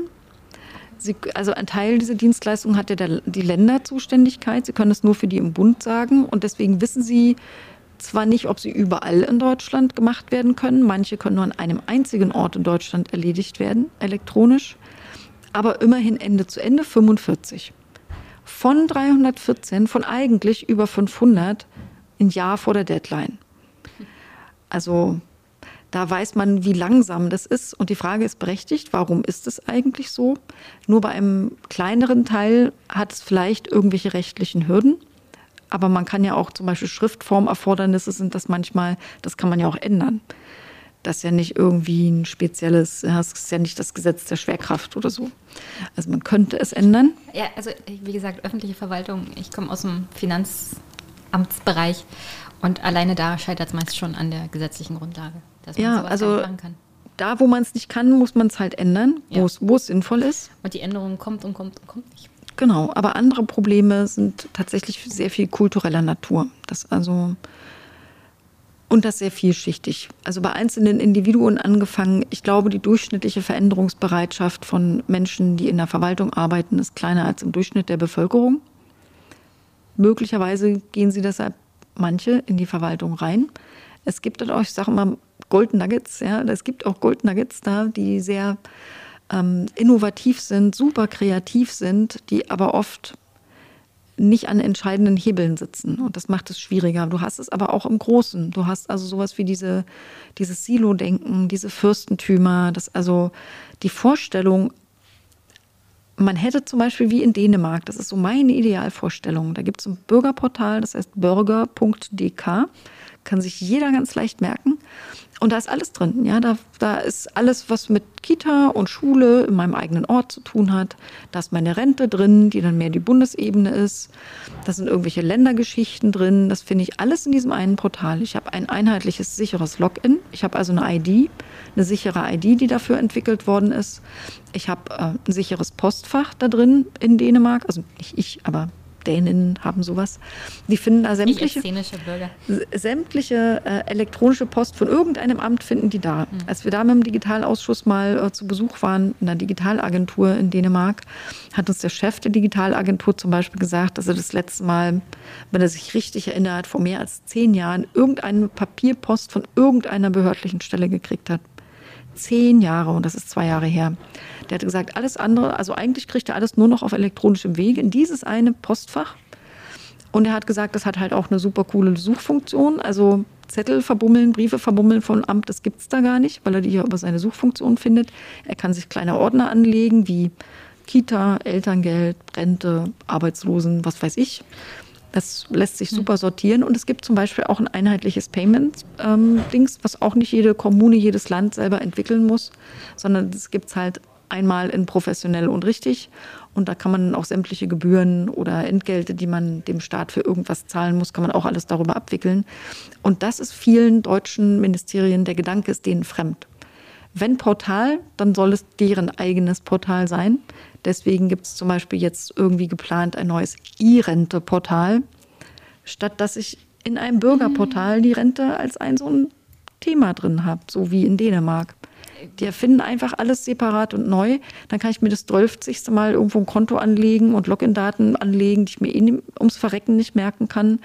Und deswegen hast du auch die Akzeptanz am Ende nicht. Und dann kommt, ja, das benutzt ja keiner, das will ja keiner. Es ist wirklich so ein Katze beißt sich in Schwanzteil wo man gar nicht weiß, an welchem Ende man anfangen soll, um das endlich zu verbessern.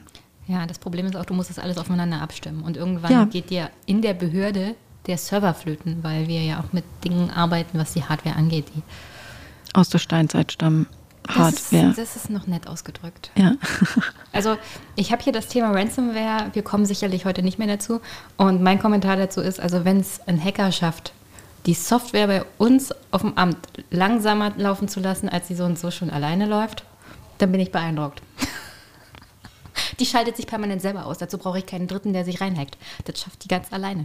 Und, oh, das, man. Ist, und das ist natürlich auch kein, kein Zustand, in dem man gerne nee. in der Verwaltung arbeitet. Ja, das, auch deshalb kriegen die sehr viele IT-affine Leute sehr schwer. Sie zahlen zum einen extrem schlecht. Ja, das macht die Situation noch schlimmer. Aber als IT-Mensch willst du ja auch nicht irgendwo hingehen, wo du also mit völlig veralteten Werkzeugen arbeiten musst. Also du kriegst ja auch keinen Metallfacharbeiter in irgendwie so eine Steinwerkzeughütte. Also ja. der will da ja auch nicht hin, sondern man möchte dann schon mit State of the Art arbeiten, gerade als IT-Mensch und versteht es nicht. Ein Riesenproblem ist allerdings auch, dass es gar keine vernünftige Strategie ge gegeben hat in der Bundesregierung. Es gab keine Digitalisierungsstrategie. Es gibt Papiere, die, die haben das Wort vorne drauf, wie zum Beispiel die Umsetzungsstrategie Digitalisierung. Aber da haben die einfach die ganzen Ministerien gefragt, was macht ihr denn so, was irgendwie mit Digitalisierung zu tun hat? Schreibt es mal auf. Und dann haben die halt alle irgendwelche Projekte aufgelistet und dann wurden die hintereinander geheftet in ein so ein Papier und Strategie raufgeschrieben. Es gab keinen roten Faden, es war nicht miteinander abgestimmt, es waren keine gemeinsamen Ziele. Und dann funktioniert es natürlich erst recht nicht.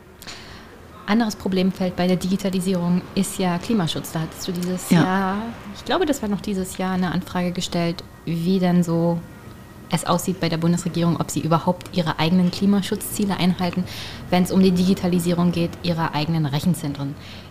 Ihr habt ja, soweit ich das mal gelesen habe, also du und dein Mann, auch so eine Art eigenes Rechenzentrum im Keller. Haltet ihr da eure CO2-Bilanz ein und wenn ja, wie? Ähm, wir sind da noch nicht fertig, weil es offenbar sehr kompliziert ist, für kleine Rechenzentren eine klimaneutrale Lösung hinzubekommen.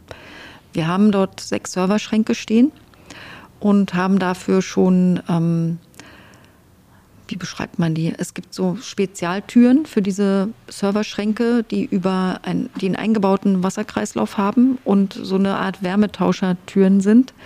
Da kann man also im Prinzip die Wärme aus den Servern die die produzieren, ableiten. Die erwärmt dann quasi das Wasser in den Türchen. Ein bisschen wie eine Fußbodenheizung in Türchenform. Und das könnte man wiederum verbinden mit einer tatsächlichen Fußbodenheizung, wo dann die Wärme in den Fußböden landet. Das ist jetzt nicht das Komplizierte, könnte man im Prinzip machen, aber im Sommer zum Beispiel braucht man die ja nicht.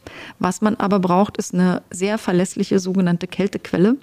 Ich muss also zu jeder Tages- und Nachtzeit und Jahreszeit Wärme, überschüssige Wärmeenergie abführen können.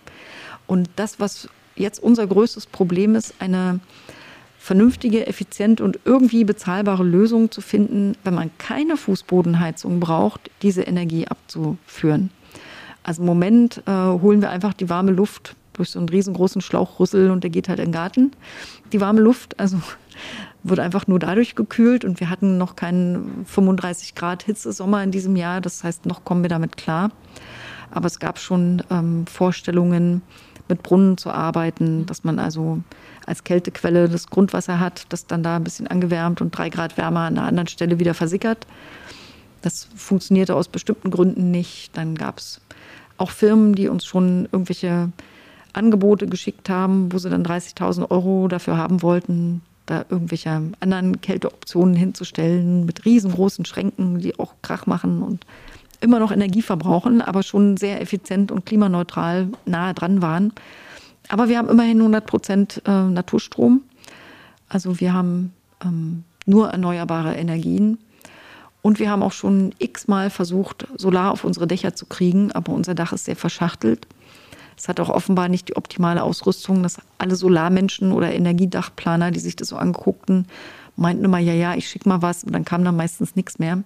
Es wird einem gar nicht so leicht gemacht. Ich glaube, man könnte sehr viel erreichen, wenn man gerade kleinen und mittleren Unternehmen, die auch einfach nicht so viele Ressourcen haben oder eins, eigene Leute, die man dafür abstellen kann, wenn man die unterstützt bei der Beratung oder zum Beispiel bei der ingenieurstechnischen Planung. Ja, mein, meine Traumvorstellung wäre, ich kriege von irgendjemandem nicht nur eine Förderung, sondern auch einfach ein Name und eine Adresse von jemandem, der mir einfach mal einen kompletten Plan macht. Da steht dann drauf, so könntet ihr das da in eurem Keller machen. Dazu müsst ihr das und das kaufen, dieses und jenes Handwerk beauftragen und dann seid ihr klimaneutral. Das ist nicht zu kriegen. Also du hast ja schon die zwei Probleme. Falls es jemand hört und kann sowas, gerne melden. Und dann gibt es hier kostenlose Werbung vom Verstehbahnhof, denke ich mal. Ähm, du hast ja die zwei Problemfelder angesprochen. Das ist auf der einen Seite die Energie und auf der anderen Seite die Wärme. Und du hast deine privaten Bemühungen angesprochen. Wie sieht es denn bei den Bemühungen des Bundes aus? Da ist ja die Möglichkeit für die Bundesregierung ganz anders gestellt. Also die müssen sich ja nicht so abrackern wie kleine Unternehmen oder Privatpersonen, sondern die haben ganz andere Möglichkeiten.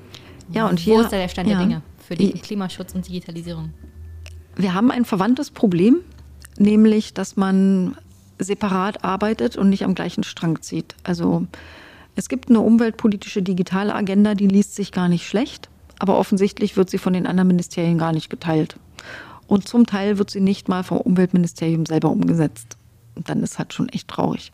Das heißt, wenn du mal was hast, was sich ansatzweise nach Strategie anhört, ist es unverbindlich und keiner setzt es um. Also zum Beispiel hat die Bundesregierung ja vor ein paar Jahren den blauen Engel für Rechenzentren erfunden. Der wird bundesweit nur dreimal, drei, drei Rechenzentren sind da gerade für lizenziert. Wir haben tausende von Rechenzentren. Jetzt gibt es auch Leute, die kritisieren die Art und Weise, wie das aufgesetzt worden ist. Ähm, die finden das also suboptimal. Aber es gibt zum Beispiel eine Vorgabe innerhalb der, der Bundesebene, dass wenn Rechenzentren neu aufgesetzt werden oder Rechenzentrumsdienstleistungen eingekauft werden oder eins wird komplett umgebaut. Jetzt kommt hier gerade ein Bus an. Jetzt kommt hier ein Bus an vom 3000 Grad Festival, genau. Ähm, wenn also Umbauten stattfinden oder neu eingekauft wird oder neu gebaut wird ein Rechenzentrum, dass sie dann die Kriterien des Blauen Engels anhalten müssen. Und das ist einfach nicht der Fall. Also ich habe mal nachgefragt, erstmal so was Simples, wie viele Rechenzentren gibt es denn für die jeweiligen Ministerien und die nachgeordneten Behörden? Und sehr faszinierend ist der Umstand, dass offenbar die Bundesregierung nicht in der Lage ist, ihre Rechenzentren zu zählen. Man kriegt also ein bisschen den Eindruck, es handelt sich um Glasmurmeln und ab und an geht mal eine verloren. Dabei hätte ich jetzt so gedacht, Rechenzentren sind jetzt nicht so klein, dass man sich da mal verzählen kann. Oder ich dachte zwischendurch mal, vielleicht haben sie so schwammige Kriterien, dass man nicht weiß, was man jetzt als Rechenzentrum zählt oder nicht. Aber sie haben sogar, ich habe nämlich deshalb in meiner kleinen Anfrage gefragt, wie definieren Sie eigentlich Rechenzentren, ab wann zählen Sie sie mit? Es gab eine sehr gute und sehr eindeutige Definition, was ist ein Rechenzentrum. Also daran kann es nicht liegen. Aber es fällt dann auf, finde ich zum Beispiel in einer Frage, dieser kleinen Anfrage, Frage, wie viele Ministerien gibt es, kriegt eine Tabelle mit so und so vielen Zahlen, immer eine Zahl neben einem Ministerium. Und dann habe ich aber auch viele Detailfragen gefragt. Zum Beispiel habe ich gefragt, ähm, wie viele Rechenzentren haben denn zum Beispiel erneuerbare Energien, zu wie viel Prozent, wie viele Also es gibt acht Kriterien für den blauen Engel. Welches von diesen acht Kriterien wird von welchem Rechenzentrum wie erfüllt? Bitte kommentieren. Welche äh, klimaschädlichen Kältemittel werden verwendet, jeweils in dem einzelnen Rechenzentrum. Und ich habe mir eingebildet, wenn sagen Ministerium A sagt, ich habe 100 Rechenzentren, dass dann vom Ministerium A 100 Zeilen in den Tabellen auftauchen und dann Angaben für diese Rechenzentren drinstehen. Aber es tauchten dann plötzlich Rechenzentren auf. Das waren irgendwie, in der einen Tabelle stand vorher drin, wir haben zehn Rechenzentren, Ministerium X. Und in der Tabelle waren aber Energieangaben für 27 Rechenzentren. Also wo kommen denn auf einmal die 17 Rechenzentren mehr her? Ich weiß zwar, ob die acht Kriterien vom Blauen Engel erfüllen, beziehungsweise nicht erfüllen in den meisten Fällen, aber als Zahl haben die nicht existiert. Sind das vielleicht Subunternehmer, die die Bundesverwaltung dann, äh, beziehungsweise das Ministerium dann mitzählt? Oder? Nee, denn ich habe ja eine separate Frage gehabt, äh, welche betreiben sie selbst und welche nicht. Faszinierenderweise konnten sie nicht von allen Rechenzentren sagen, ob sie sie selbst betreiben oder nicht. Also es gibt einfach eine unglaubliche Intransparenz. Hattest du nicht gesagt, du bist ähm, positiv überrascht über die Entwicklung der Digitalisierung während Corona? Das scheint mir jetzt äh, genau das Ding nicht, nicht bei dieser kleinen Anfrage, die mit Klima zu tun hat. Also die, man könnte noch viel erzählen über diese ja. kleine Anfrage. Man kann es, glaube ich, so zusammenfassen. Die Bundesregierung ist auf gar keinen Fall in irgendeiner Hinsicht irgendein Vorbild für die Vereinbarung von Klima mit Digitalisierung. Denn Digitalisierung hat einen sehr großen CO2-Fußabdruck. Also allein das Internet wäre auf Platz drei des Stromverbrauchs nach USA und äh, China, wenn es ein Land wäre. Und wir wissen auch, dass Digitalisierung Pi mal Daumen zwei Prozent des CO2-Fußabdrucks äh, ähm, insgesamt ausmacht. Das ist so viel wie die Luft- und Raumfahrt. Nee, Raumfahrt glaube ich, weiß ich nicht, aber zivile Luftfahrt. Das ist viel. Ähm, aber sie kann ja auch Teil der Lösung sein. Und ich muss also einmal überlegen, wie kann man sie bei der notwendigen Energie- und Verkehrswende zum Beispiel einsetzen oder in der Produktion oder auch zur Verkehrsvermeidung. Ja, Homeoffice arbeiten spart halt Pendeln. Das sind die Vorteile. Aber wie kann ich auch die die negativen Auswirkungen maximal reduzieren. Und das hat viel mit Politik zu tun. Das sind ja gar nicht nur Rechenzentren, das sind ja alle Smartphones, die wir nutzen. Überhaupt die Nutzungsdauern von elektronischen Geräten. Kann ich die reparieren? Kann ich sie nicht reparieren? Da sind dann äh, Mindesthaltbarkeitsdaten für elektronische Geräte ganz wichtig. Also zum Beispiel eine Mindestupdate-Pflicht für Software.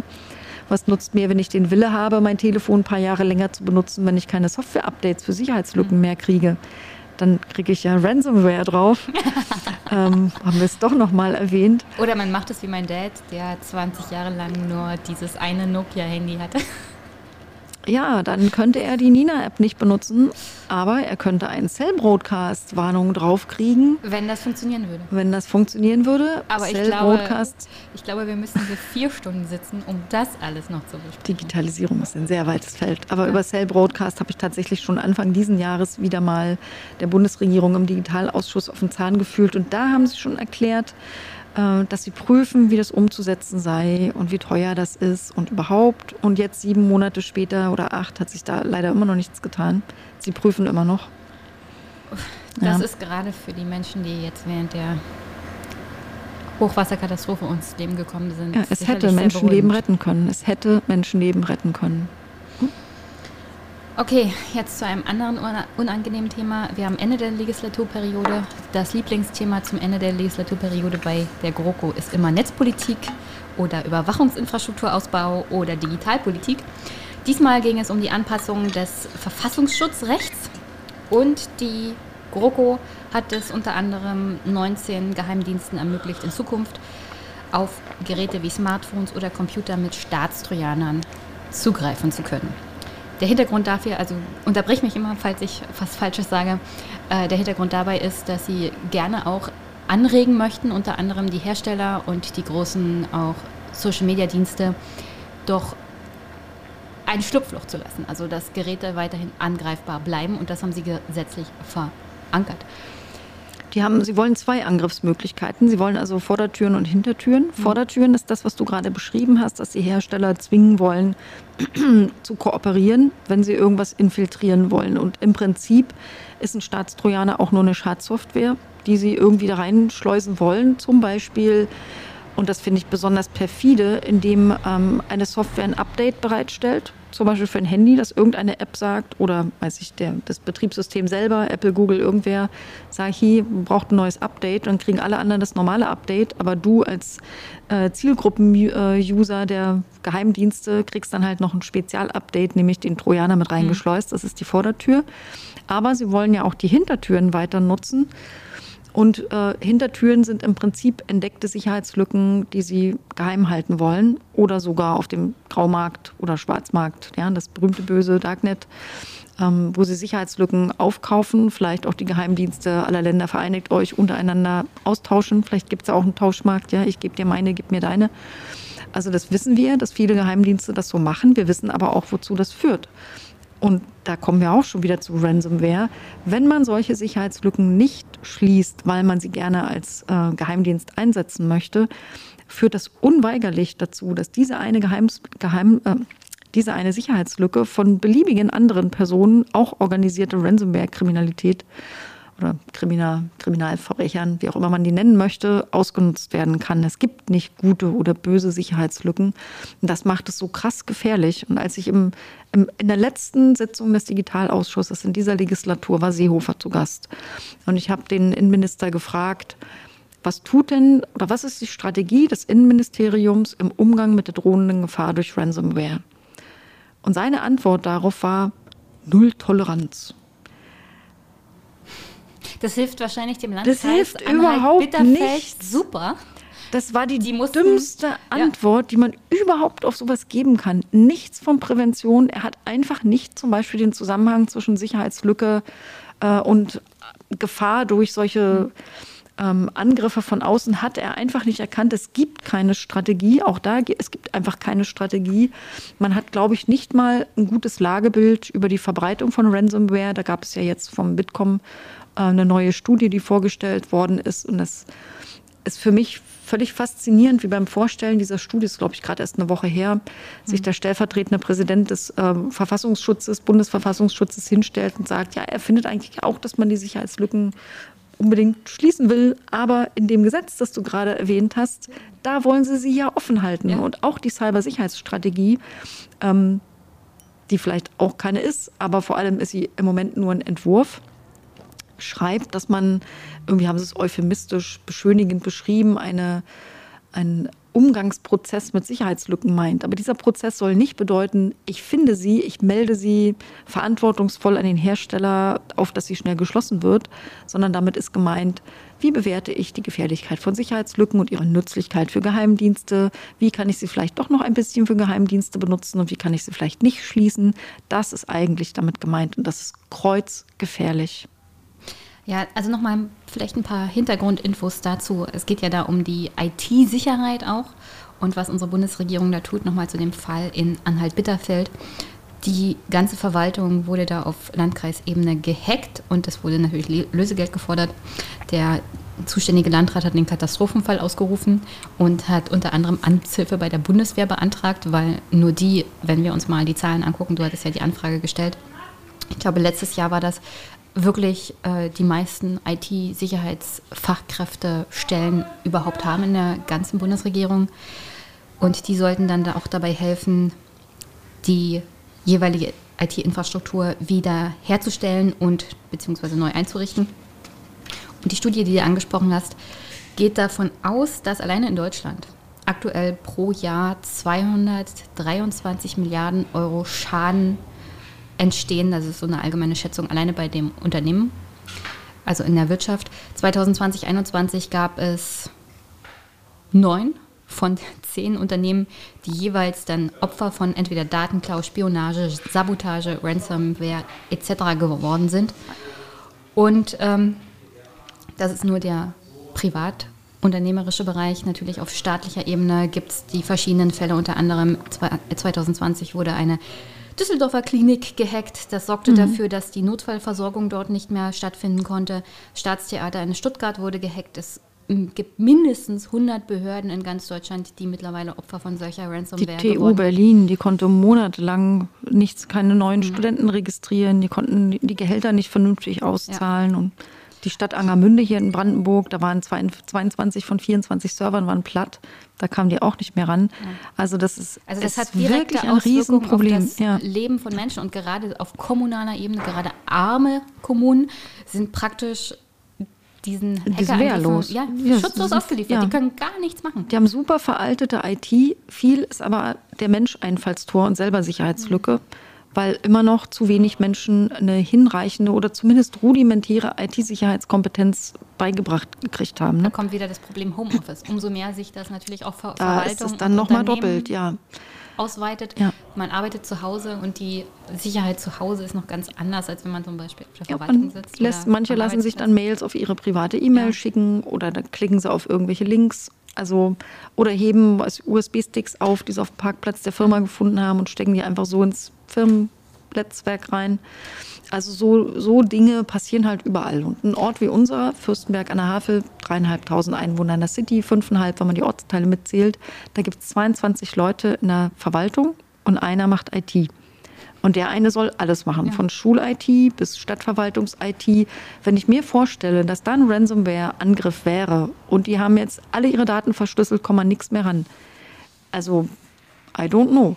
Das ist schon ein wirklich großes Problem, wo man eine vernünftige Strategie, eine große Aufklärung, aber auch eine Erneuerungsoffensive von IT in der Verwaltung braucht kannst nicht, es sind so oft sind alte Systeme im Betrieb, für die seit Jahren gar keine Sicherheitsupdates mehr gibt. Das kann einfach echt nicht mehr sein.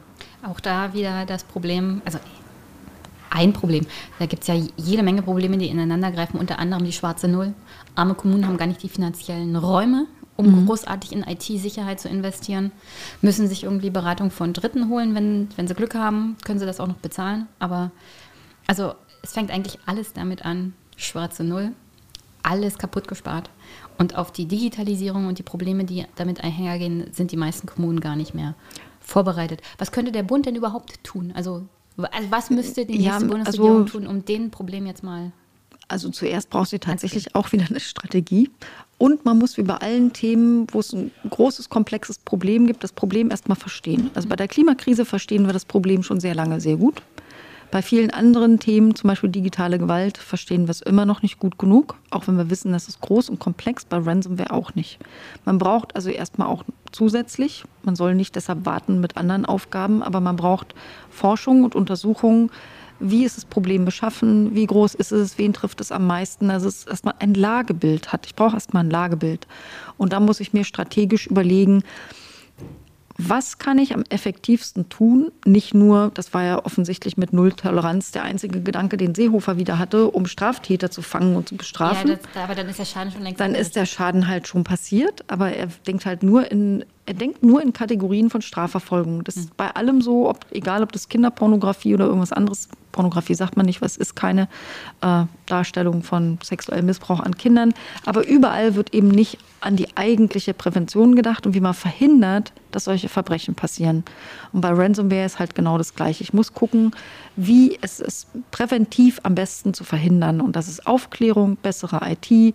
Das ist aber auch zum Beispiel Kommunen oder anderen potenziell Betroffenen beizubringen, wie backupt man denn richtig? Erstmal, wie backt man überhaupt?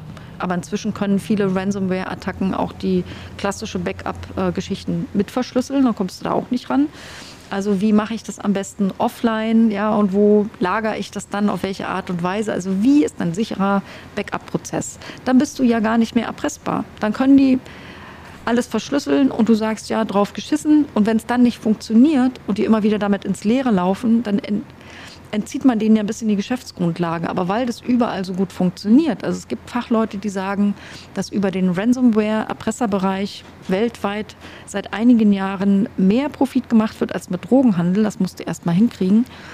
Ähm, so lange wird das weiterlaufen. Also wir müssen uns besser davor schützen können. Und dann müssen wir natürlich auch überlegen, wie helfen wir effektiver, wenn das Kind in den Brunnen gefallen ist. Wie verhindern wir, dass es ersäuft? Also wie kriegen wir es wieder raus? Und da sind interessante Ideen, zum Beispiel eine Art ähm, technisches Hilfswerk für diese digitalen Probleme zu haben. Also so eine Cyberhilfswerk, wo also auch Ehrenamtliche, aber mit Kompetenz, die sich sagen, nee, also in einer Verwaltung will ich echt nicht arbeiten, weil eingeschlafene Socken schlecht bezahlt. Ich bleib mal lieber und mache IT in irgendwelchen interessanten, hochbezahlenden Unternehmen, aber ich will der Gesellschaft was zurückgeben und mache nicht freiwillige Feuerwehr, sondern Cyberwehr oder Cyberhilfswerk. Hm. Oder sie machen. Aber, aber, bist du nicht bei den Linken und das linke Wahlprogramm ist starker Staat und eine zentrale Hilfseinrichtung auch auf Bundesebene wäre doch auch also schnell eingreifen. Das schließt sich ja gar nicht aus. Also das BSI wollen wir ja nicht abschaffen. Wir wollen das BSI ja sogar stärken, das Bundesamt für Sicherheit in der Informationstechnik. Wir wollen es vor allem unabhängig machen. Ähm, es ist im Moment ja dem Bundesinnenministerium nachgeordnet, und zwar genauso wie die Geheimdienste und die Bundespolizei. Und das BSI hat ein Hauptinteresse, nämlich maximale IT-Sicherheit ist gleich, alle IT-Sicherheitslücken müssen so schnell wie möglich geschlossen werden. Das widerspricht diametral ja dem schon beschriebenen Interesse von Geheimdiensten, Sicherheitslücken möglichst lange offen zu halten, weil sie sie vielleicht benutzen können für ihre geheimdienstlichen Tätigkeiten. Und die hängen halt unter dem gleichen Chef, dem Innenminister. Und das funktioniert schlecht. Das gibt einen Interessenskonflikt. Und deswegen plädieren wir dafür, das BSI komplett rauszuholen aus dem BMI, dass es also völlig unabhängig ist, auch ihm mehr Leute zu geben und überhaupt auch den Prozess der Kontrolle von geheimdienstlicher Tätigkeit zu verbessern. Weil das Bundesverfassungsgericht hat eigentlich vorgeschrieben, wenn es schon mehr Überwachungsmaßnahmen gibt, und davon reden wir ja die ganze Zeit immer wieder neu, da muss aber ein Gleichgewicht geschaffen sein zwischen der, dem Ausbau der parlamentarischen oder der unabhängigen Kontrolle, zum Beispiel durch Bundesdatenschutzbeauftragte.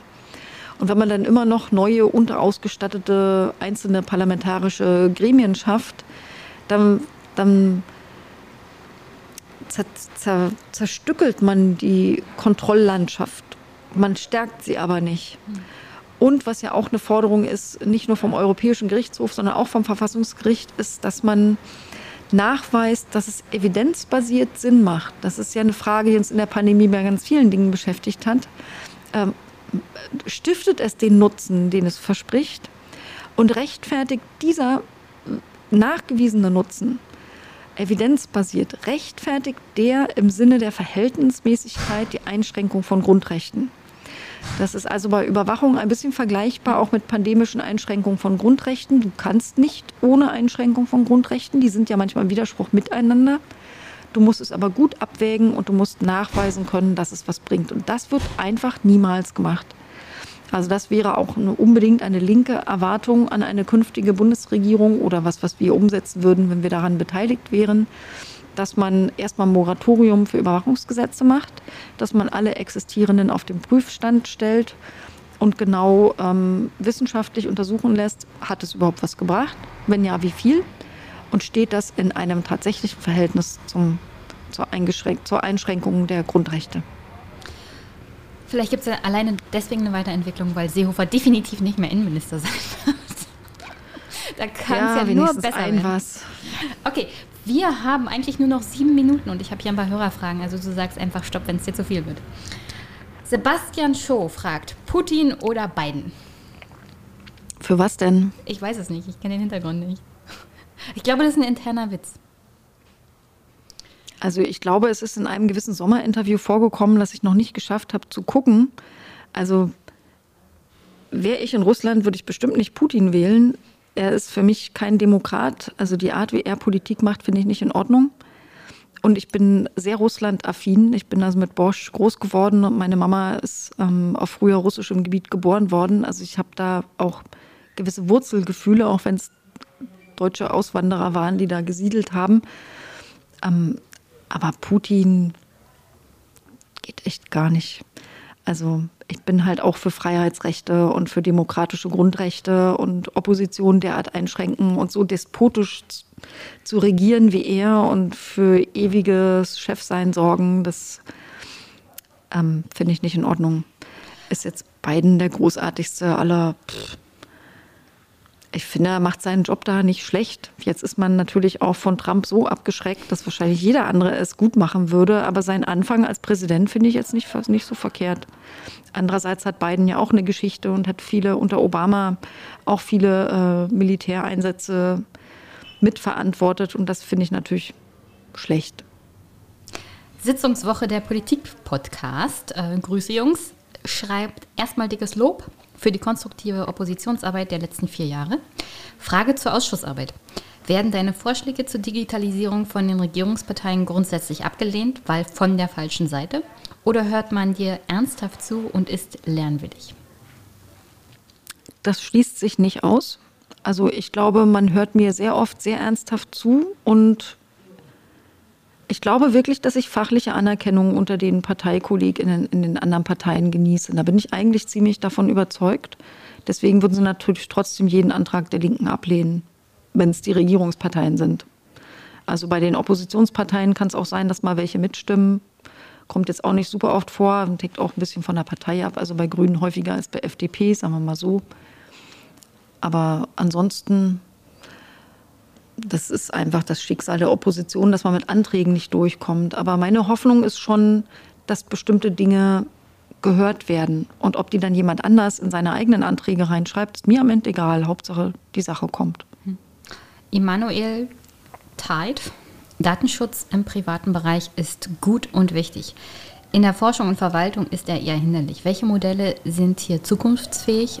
Wie sieht es mit der Interoperationalität der Verwaltung aus? Brauchen wir öffentliche Schnittstellen für soziale Plattformen? Wie bekommen wir die Kontrolle über unsere Daten zurück? Das waren jetzt so viele verschiedene Fragen. Also ich, ich falls ich mich nicht an alle erinnere, erinnere mich hm. nochmal an die Subfragen. Ich glaube, dass es keinen inhärenten Widerspruch zwischen Datenschutz und Forschung gibt. Ähm, und die Datenschutzgrundverordnung erlaubt ja zum Beispiel auch, Daten für Forschungszwecke zu verarbeiten. Das ist ja nicht grundsätzlich verboten. Aber ähm, zum Beispiel soziale Medien wie Facebook mögen das halt nicht. Weshalb ich glaube, dass es da auch mehr Regulierung braucht, um die Daten für ForscherInnen auch zu öffnen. Ganz oft werden die Widersprüche aber tatsächlich konstruiert. Was ich schwierig finde, ist aber, wenn man glaubt, dass man mit Einwilligung alle Probleme lösen kann. Das führt am Ende wirklich nur zu dem Pop-up-Wahnsinn, dass ich hundertmal am Tag Dinge wegklicke, die ich hm. eh nicht gelesen habe und wegen der dort eingebauten Dark Pattern mich aus Versehen öfter mal verklicke und dann irgendwie doch alles zustimmen geklickt habe und im Prinzip meine digitale Niere verkauft habe. Ja, und das ist, ich sage deshalb Niere, weil ich zeigen möchte, dass man im Analogen auch nicht alles mit Einwilligungen möglich macht. Ich darf ja auch meine Niere nicht an irgendwen verkaufen, weil man weiß, dass das von bestimmten Personen gemacht werden würde, einfach aus der Not heraus. Und ich möchte keine Gesellschaft, in der reiche Privatsphäre haben, weil sie sich von allem freikaufen können und die anderen halt nicht.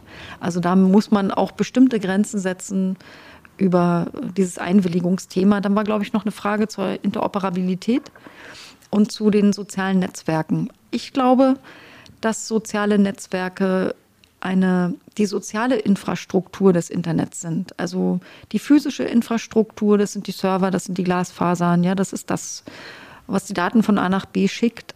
Aber ich glaube, soziale Netzwerke wie Facebook und Co. sind eben eine Art sozialer Infrastruktur. Und sie sind, sie sie erfüllen ein großes soziales Bedürfnis von Menschen, nämlich sich miteinander zu vernetzen, zu kommunizieren in einer digitalen Gesellschaft. Und ich glaube, dass das auch eine Art von Daseinsvorsorge ist, die unabhängig gemacht werden muss von vom Marktmechanismen. Weil es eigentlich nicht sein kann, dass alles zur Ware wird, selbst wenn ich mich mit, mit einer ehemaligen Schulkameradin irgendwo vernetze und auf irgendeins ihrer Katzenfotos like klicke. Also daraus dann Werbeeinnahmen zu generieren und Inhalte zum Beispiel nicht so anzuzeigen, wie ich sie gerne hätte, mir jede Autonomie wegzunehmen. Ich kann ja nicht wählen, möchte ich es chronologisch, möchte ich erst die Klassenkameraden, dann die aus dem Ort, dann die zu bestimmten Schlagwörtern. Ja, ich kann mir ja selber Gruppen aussuchen und danach meine Timeline anzeigen lassen, also theoretisch, praktisch ja nicht. Das finde ich geht einfach gar nicht. Deswegen hätte ich gern auf europäischer Ebene ähm, ein unabhängiges soziales Netzwerk, das ausschließlich gemeinwohlorientiert ist, das durchfinanziert ist, transparent ist, Open Source ist, das von der Community mitgestaltet wird und keinen einzigen anderen Daseinszweck hat, als diese Funktion einer sozialen Infrastruktur in der digitalen Gesellschaft zu erfüllen. Nichts mit Werbung, nichts mit gar nichts, keine anderen Zwecke. Nichts mit Profit. Nichts mit Profit. Es soll keine, es soll nicht national sein und schon gar nicht sowas wie ein öffentlich-rechtlicher Rundfunk. Es soll auch keinem Staat gehören, also definitiv nicht. Es soll eher so eine Art Unabhängigkeit wie Wikipedia haben, nur ohne jedes Jahr um Spenden betteln zu müssen. Jens Mundhenke. also es ist, kannst du ruhig zusammengefasst dann beantworten. Wo und wie soll die Digitalpolitik künftig institutionell verortet werden? Braucht es ein eigenes Digitalministerium? Müssen die Ressorts anders zugeschnitten werden? Die nachgeordneten Behörden?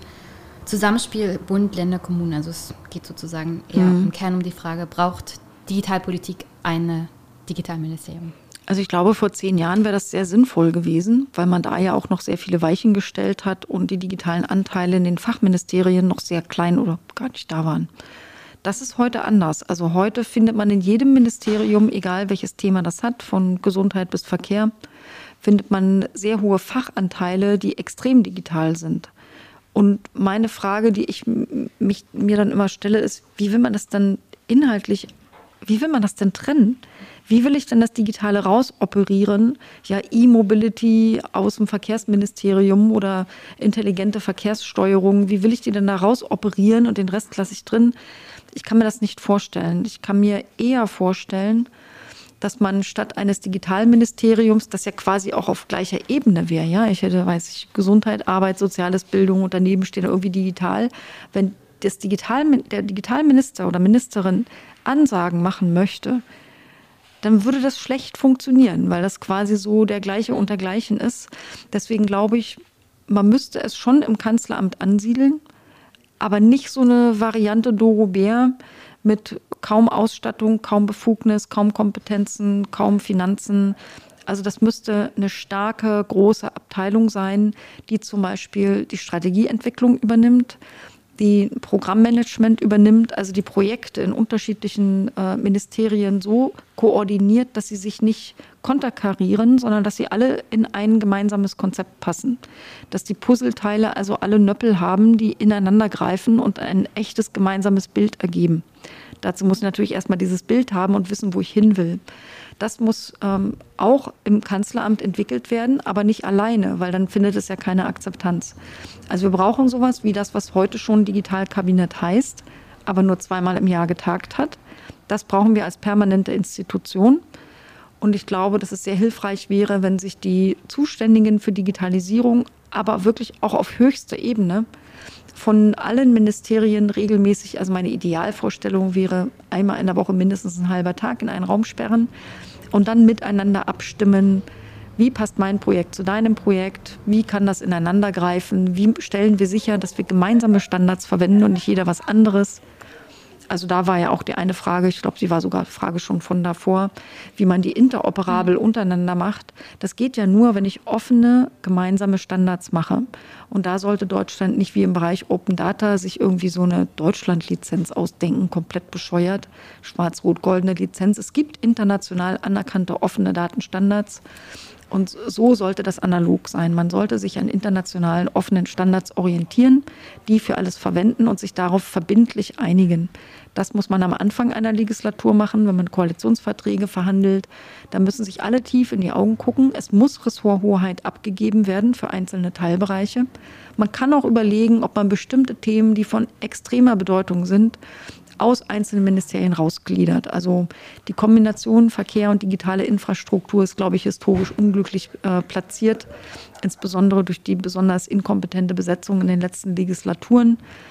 Ähm, vielleicht kann man, weil ohne digitale Infrastruktur ja gar nichts geht, also keine E-Health, keine digitale Bildung, kein Online-Arbeiten, nichts, dass man das vielleicht dort rausgliedert und sagt, das gehört als übergeordnete Aufgabe auch ins Kanzleramt hinein. Das könnte ich mir vorstellen, aber ein Digitalministerium nicht. Was wir bestimmt nicht brauchen, sind die 30 Gremien, die es gerade gibt, die intransparent arbeiten. Ja, es ist schön, dass es einen Digitalrat gibt und der kompetent die Bundesregierung berät. Aber wieso kann ich nicht einsehen, ähm, was Tagesordnung sind? Warum kann ich keine Protokolle sehen? Warum kann ich die Ergebnisse nicht nachverfolgen? Warum kann ich nicht erfahren, wie das eingeflossen ist in Entscheidungsmechanismen? Das ist einfach intransparent keine gute Idee. Igor Pi, sie ist vermutlich die falsche Adressatin für die Frage, aber vielleicht trotzdem. Nachdem Fabio De Masi seinen Rückzug aus der Politik verkündet hat, wer wird inhaltlich der Linken die Lücke mit der Kompetenz vor allem in Finanzen und seine Integrität ersetzen?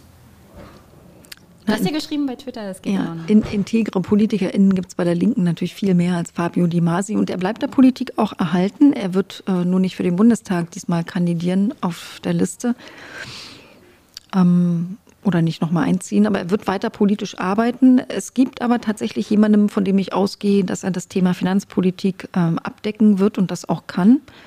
Und ähm, das ist mein Co-Spitzenkandidat in Brandenburg, Christian Görke. Mein ehemaliger Chef. Hm, ja, der war nämlich Finanzminister in ja, Brandenburg. Und der insofern. Folgt mir, der folgt mir jetzt auf Twitter, das ist ein bisschen heimlich. Hat er natürlich von finanzpolitischen Themen auch Ahnung, weil er das ja quasi beruflich gemacht hat. Ja, ja, ähm, insofern gibt es da ganz sicher, weil er ist ja auf Platz 1 der Landesliste, wird er auch einziehen in den Bundestag und dann kann er das Finanzpolitische übernehmen. Wichtigste Frage zum Schluss von Bot. Magst du Katzen? Ja. Daran hat er, glaube ich, deine Wählbarkeit festgemacht. Das finde ich total charmant. Also, ähm, falls es auch andere Menschen beeinflusst, ich habe sechs Katzen. Man kann mich wählen, weil ich sechs Katzen habe. Das hätte ich gar nicht gedacht, dass das auch wahlentscheidend sein könnte. Aber wenn es das ein, ist eine Stimme bringt, inhaltlich alles gut. Besser als das meiste, was ich bisher im Wahlkampf so erlebt habe. Was, sechs Katzen? Naja, die Wahlentscheidung von sechs Katzen abhängig zu machen oder davon, dass man Katzen mag, ist schon fast nachvollziehbarer als alles andere, was bisher den Wahlkampf geprägt hat. Der Wahlkampf, es ist wirklich ein sehr trauriger Wahlkampf. Also es ist besonders traurig für jemand äh, wie mich, die sich als Fachpolitikerin begreift, wie zum Beispiel KlimapolitikerInnen ja auch, und die verzweifelt darüber reden wollen, was ihre inhaltlichen Vorstellungen sind, warum sie möchten, dass man sie wählt, weil man nämlich für X, Y oder Z steht. Und da, da wird aber ja, die ganze jetzt Zeit. noch mal loswerden. Wir haben ja so wenig. Eigentlich bräuchte man noch eine Stunde, aber vielleicht kannst du noch mal. Ja, man könnte lange reden. Ne? Ja. Kannst du noch mal raushauen, warum sollte man die Linke in Brandenburg wählen? Warum sollte man dich im Wahlkreis 58 wählen? Also ich glaube, es braucht eine starke linke Kraft, weil wir zu oft gesehen haben, dass zwar alle immer sagen, Politik soll den Menschen dienen, ja, Digitalisierung soll den Menschen dienen. Es gibt kaum einen ausgelutschteren Satz.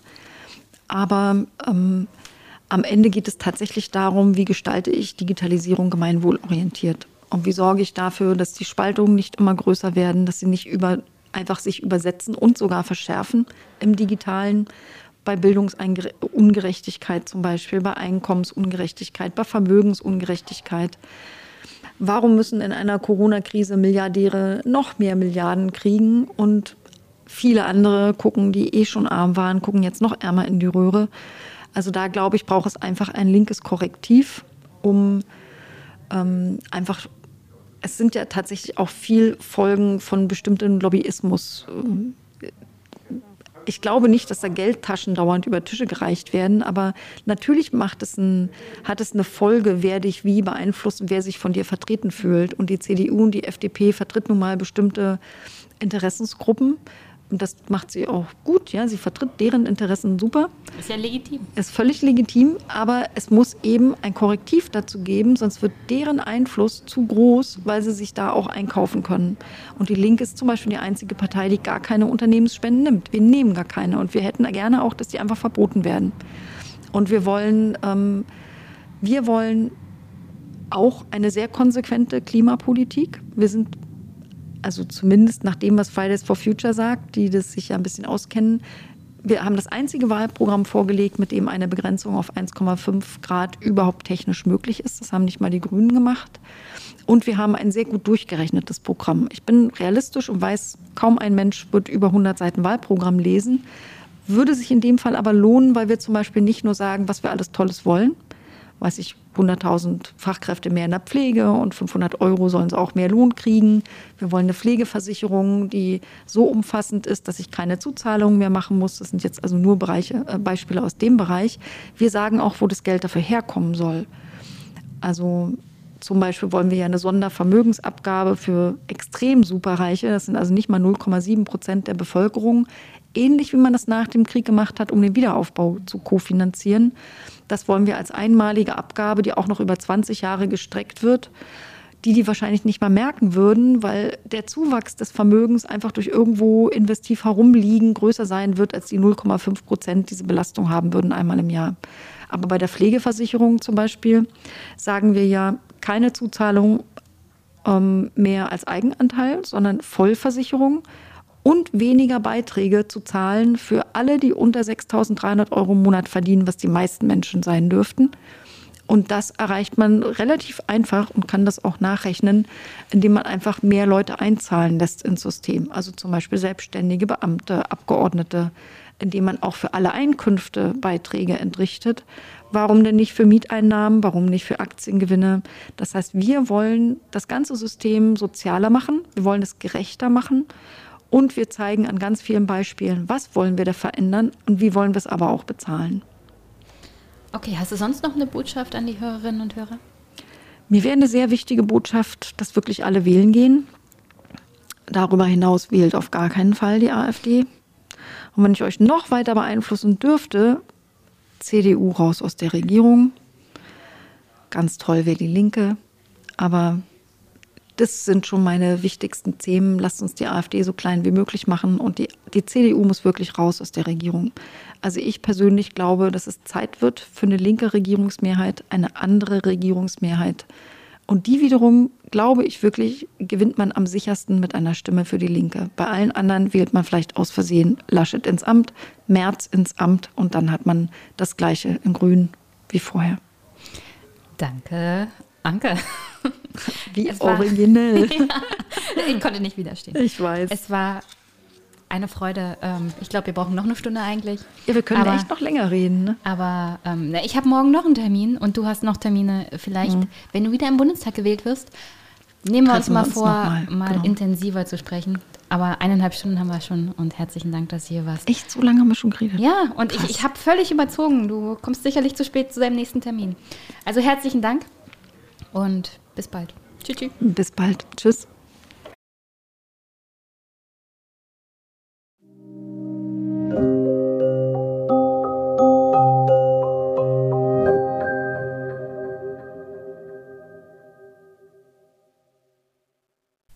Zum Abschluss.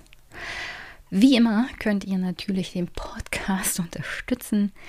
PayPal, Überweisung oder die Wunschliste die langsam aber sicher doch etwas leerer wird. Ich meine, ist noch sehr, sehr viel drauf, ist ganz klar. Aber ich habe tatsächlich in den letzten Tagen doch das ein oder andere Buch davon zugeschickt bekommen. Freue ich mich sehr, denn es ist keine Amazon-Wunschliste mehr, es ist die Wishly-App-Wunschliste. Und ich habe auch mittlerweile die englischen Bücher im Großen und Ganzen auf andere Lieferanten oder Verlage umgestellt. Deswegen herzlichen Dank für die Unterstützung in dieser Form, die nicht mehr an Jeff Bezos geht. Unterstützung dieses Podcasts geht auch über nette Kommentare, Feedback, indem ihr die Folgen teilt und bewertet in dem Podcatcher eurer Wahl, gerne auch bei iTunes. Das spült den Podcast in den Charts nach oben. Und vielleicht kann sich ja der ein oder andere mal von meinen Spotify-Hörern melden. Ich weiß gar nicht, wie funktioniert denn da die Abnahme des Podcasts? Gibt es da Kapitelmarken? Ich bin ganz erstaunt gewesen über die Zahl der Abonnenten bei Spotify. Deswegen, wie funktioniert Podcast hören bei Spotify? Würde mich mal interessieren. Kommentare gehen an der Stelle über die Homepage. Könnt mir eine E-Mail schicken oder ihr könnt mir einen Audiokommentar schicken, würde ich mir sehr, sehr drüber freuen. Das geht übrigens über die E-Mail für diesen Podcast. Und sonst, ja, ein kleiner Hinweis. Ich habe eine Folge gemacht zum Thema Elon Musk und Tesla und Wasserverbrauch und habe da ein paar Clips eingespielt. Ist bei meinem YouTube-Kanal dann zu schauen. Ich weiß noch nicht, ob ich das auch audiotechnisch verarbeite. Mal sehen, vielleicht irgendwann als Sonderfolge in den Podcatcher reingespült. Zu den Grünen bin ich immer noch nicht gekommen, aber vielleicht schaffe ich es ja diese Woche. Ähm, weil es doch ganz interessant mal ist, sich den Bundeswahlausschuss anzugucken. Ich habe alles fertig, ich habe es bloß noch nicht, folgentechnisch eingesprochen. Aber ich bin mir ziemlich sicher, ich schaffe es noch die Tage. Es Ist aktuell sehr, sehr viel los. Nächste Woche habe ich wieder ein Gespräch mit einer Bundestagskandidatin, diesmal von den Grünen. Und nein, es ist leider nicht Annalena Baerbock aber es ist trotzdem eine Listenkandidatin, die ziemlich weit oben ist. Und ich denke mal, aufgrund ihres Alters und der Identifikation als Aktivistin auch sehr, sehr interessant, mal mit ihr zu sprechen, was sie eigentlich für Brandenburg erreichen will und so generell, was sie sich vorstellt, was die Grünen im nächsten Bundestag auf die Beine stellen können. Im Großen und Ganzen war es das dann heute für diese Folge.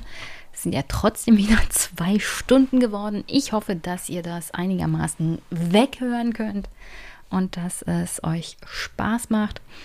Ich habe das erste Mal mit Anke Domscheidberg im Verstehbahnhof gepodcastet und habe festgestellt, dass die Technik mir leider keine zwei getrennten Audio-Files gibt. Das nächste Mal nehme ich, glaube ich, mein Zoom mit und mache das wieder selber, weil es mir. Also die Technik ist nicht schlecht. Die Audioqualität ist auch nicht schlecht. Das war dieser tolle Rode. Ich weiß gar nicht, wie man das nennt. Also so ein Aufnahmegerät von Rode. Die haben noch da dieses tolle Interface rausgebracht. Das haben wir benutzt. Ich meine, es ist nicht schlecht. Ich habe aber gerne zwei getrennte Audio-Files mit zwei verschiedenen Dings. Ihr wisst schon die ich dann extra bearbeiten kann. Es ist auch super super klein dargestellt, wenn ich das hier in Ultraschall bearbeite. Mal sehen, ob ich da noch was rausschnippeln muss oder so. Wir werden sehen. Aber hier an der Stelle. ähm, wirklich, ich wünsche euch einen wunder wunderschönen Start in den Montag, in die Woche. Wir hören uns. Bis bald.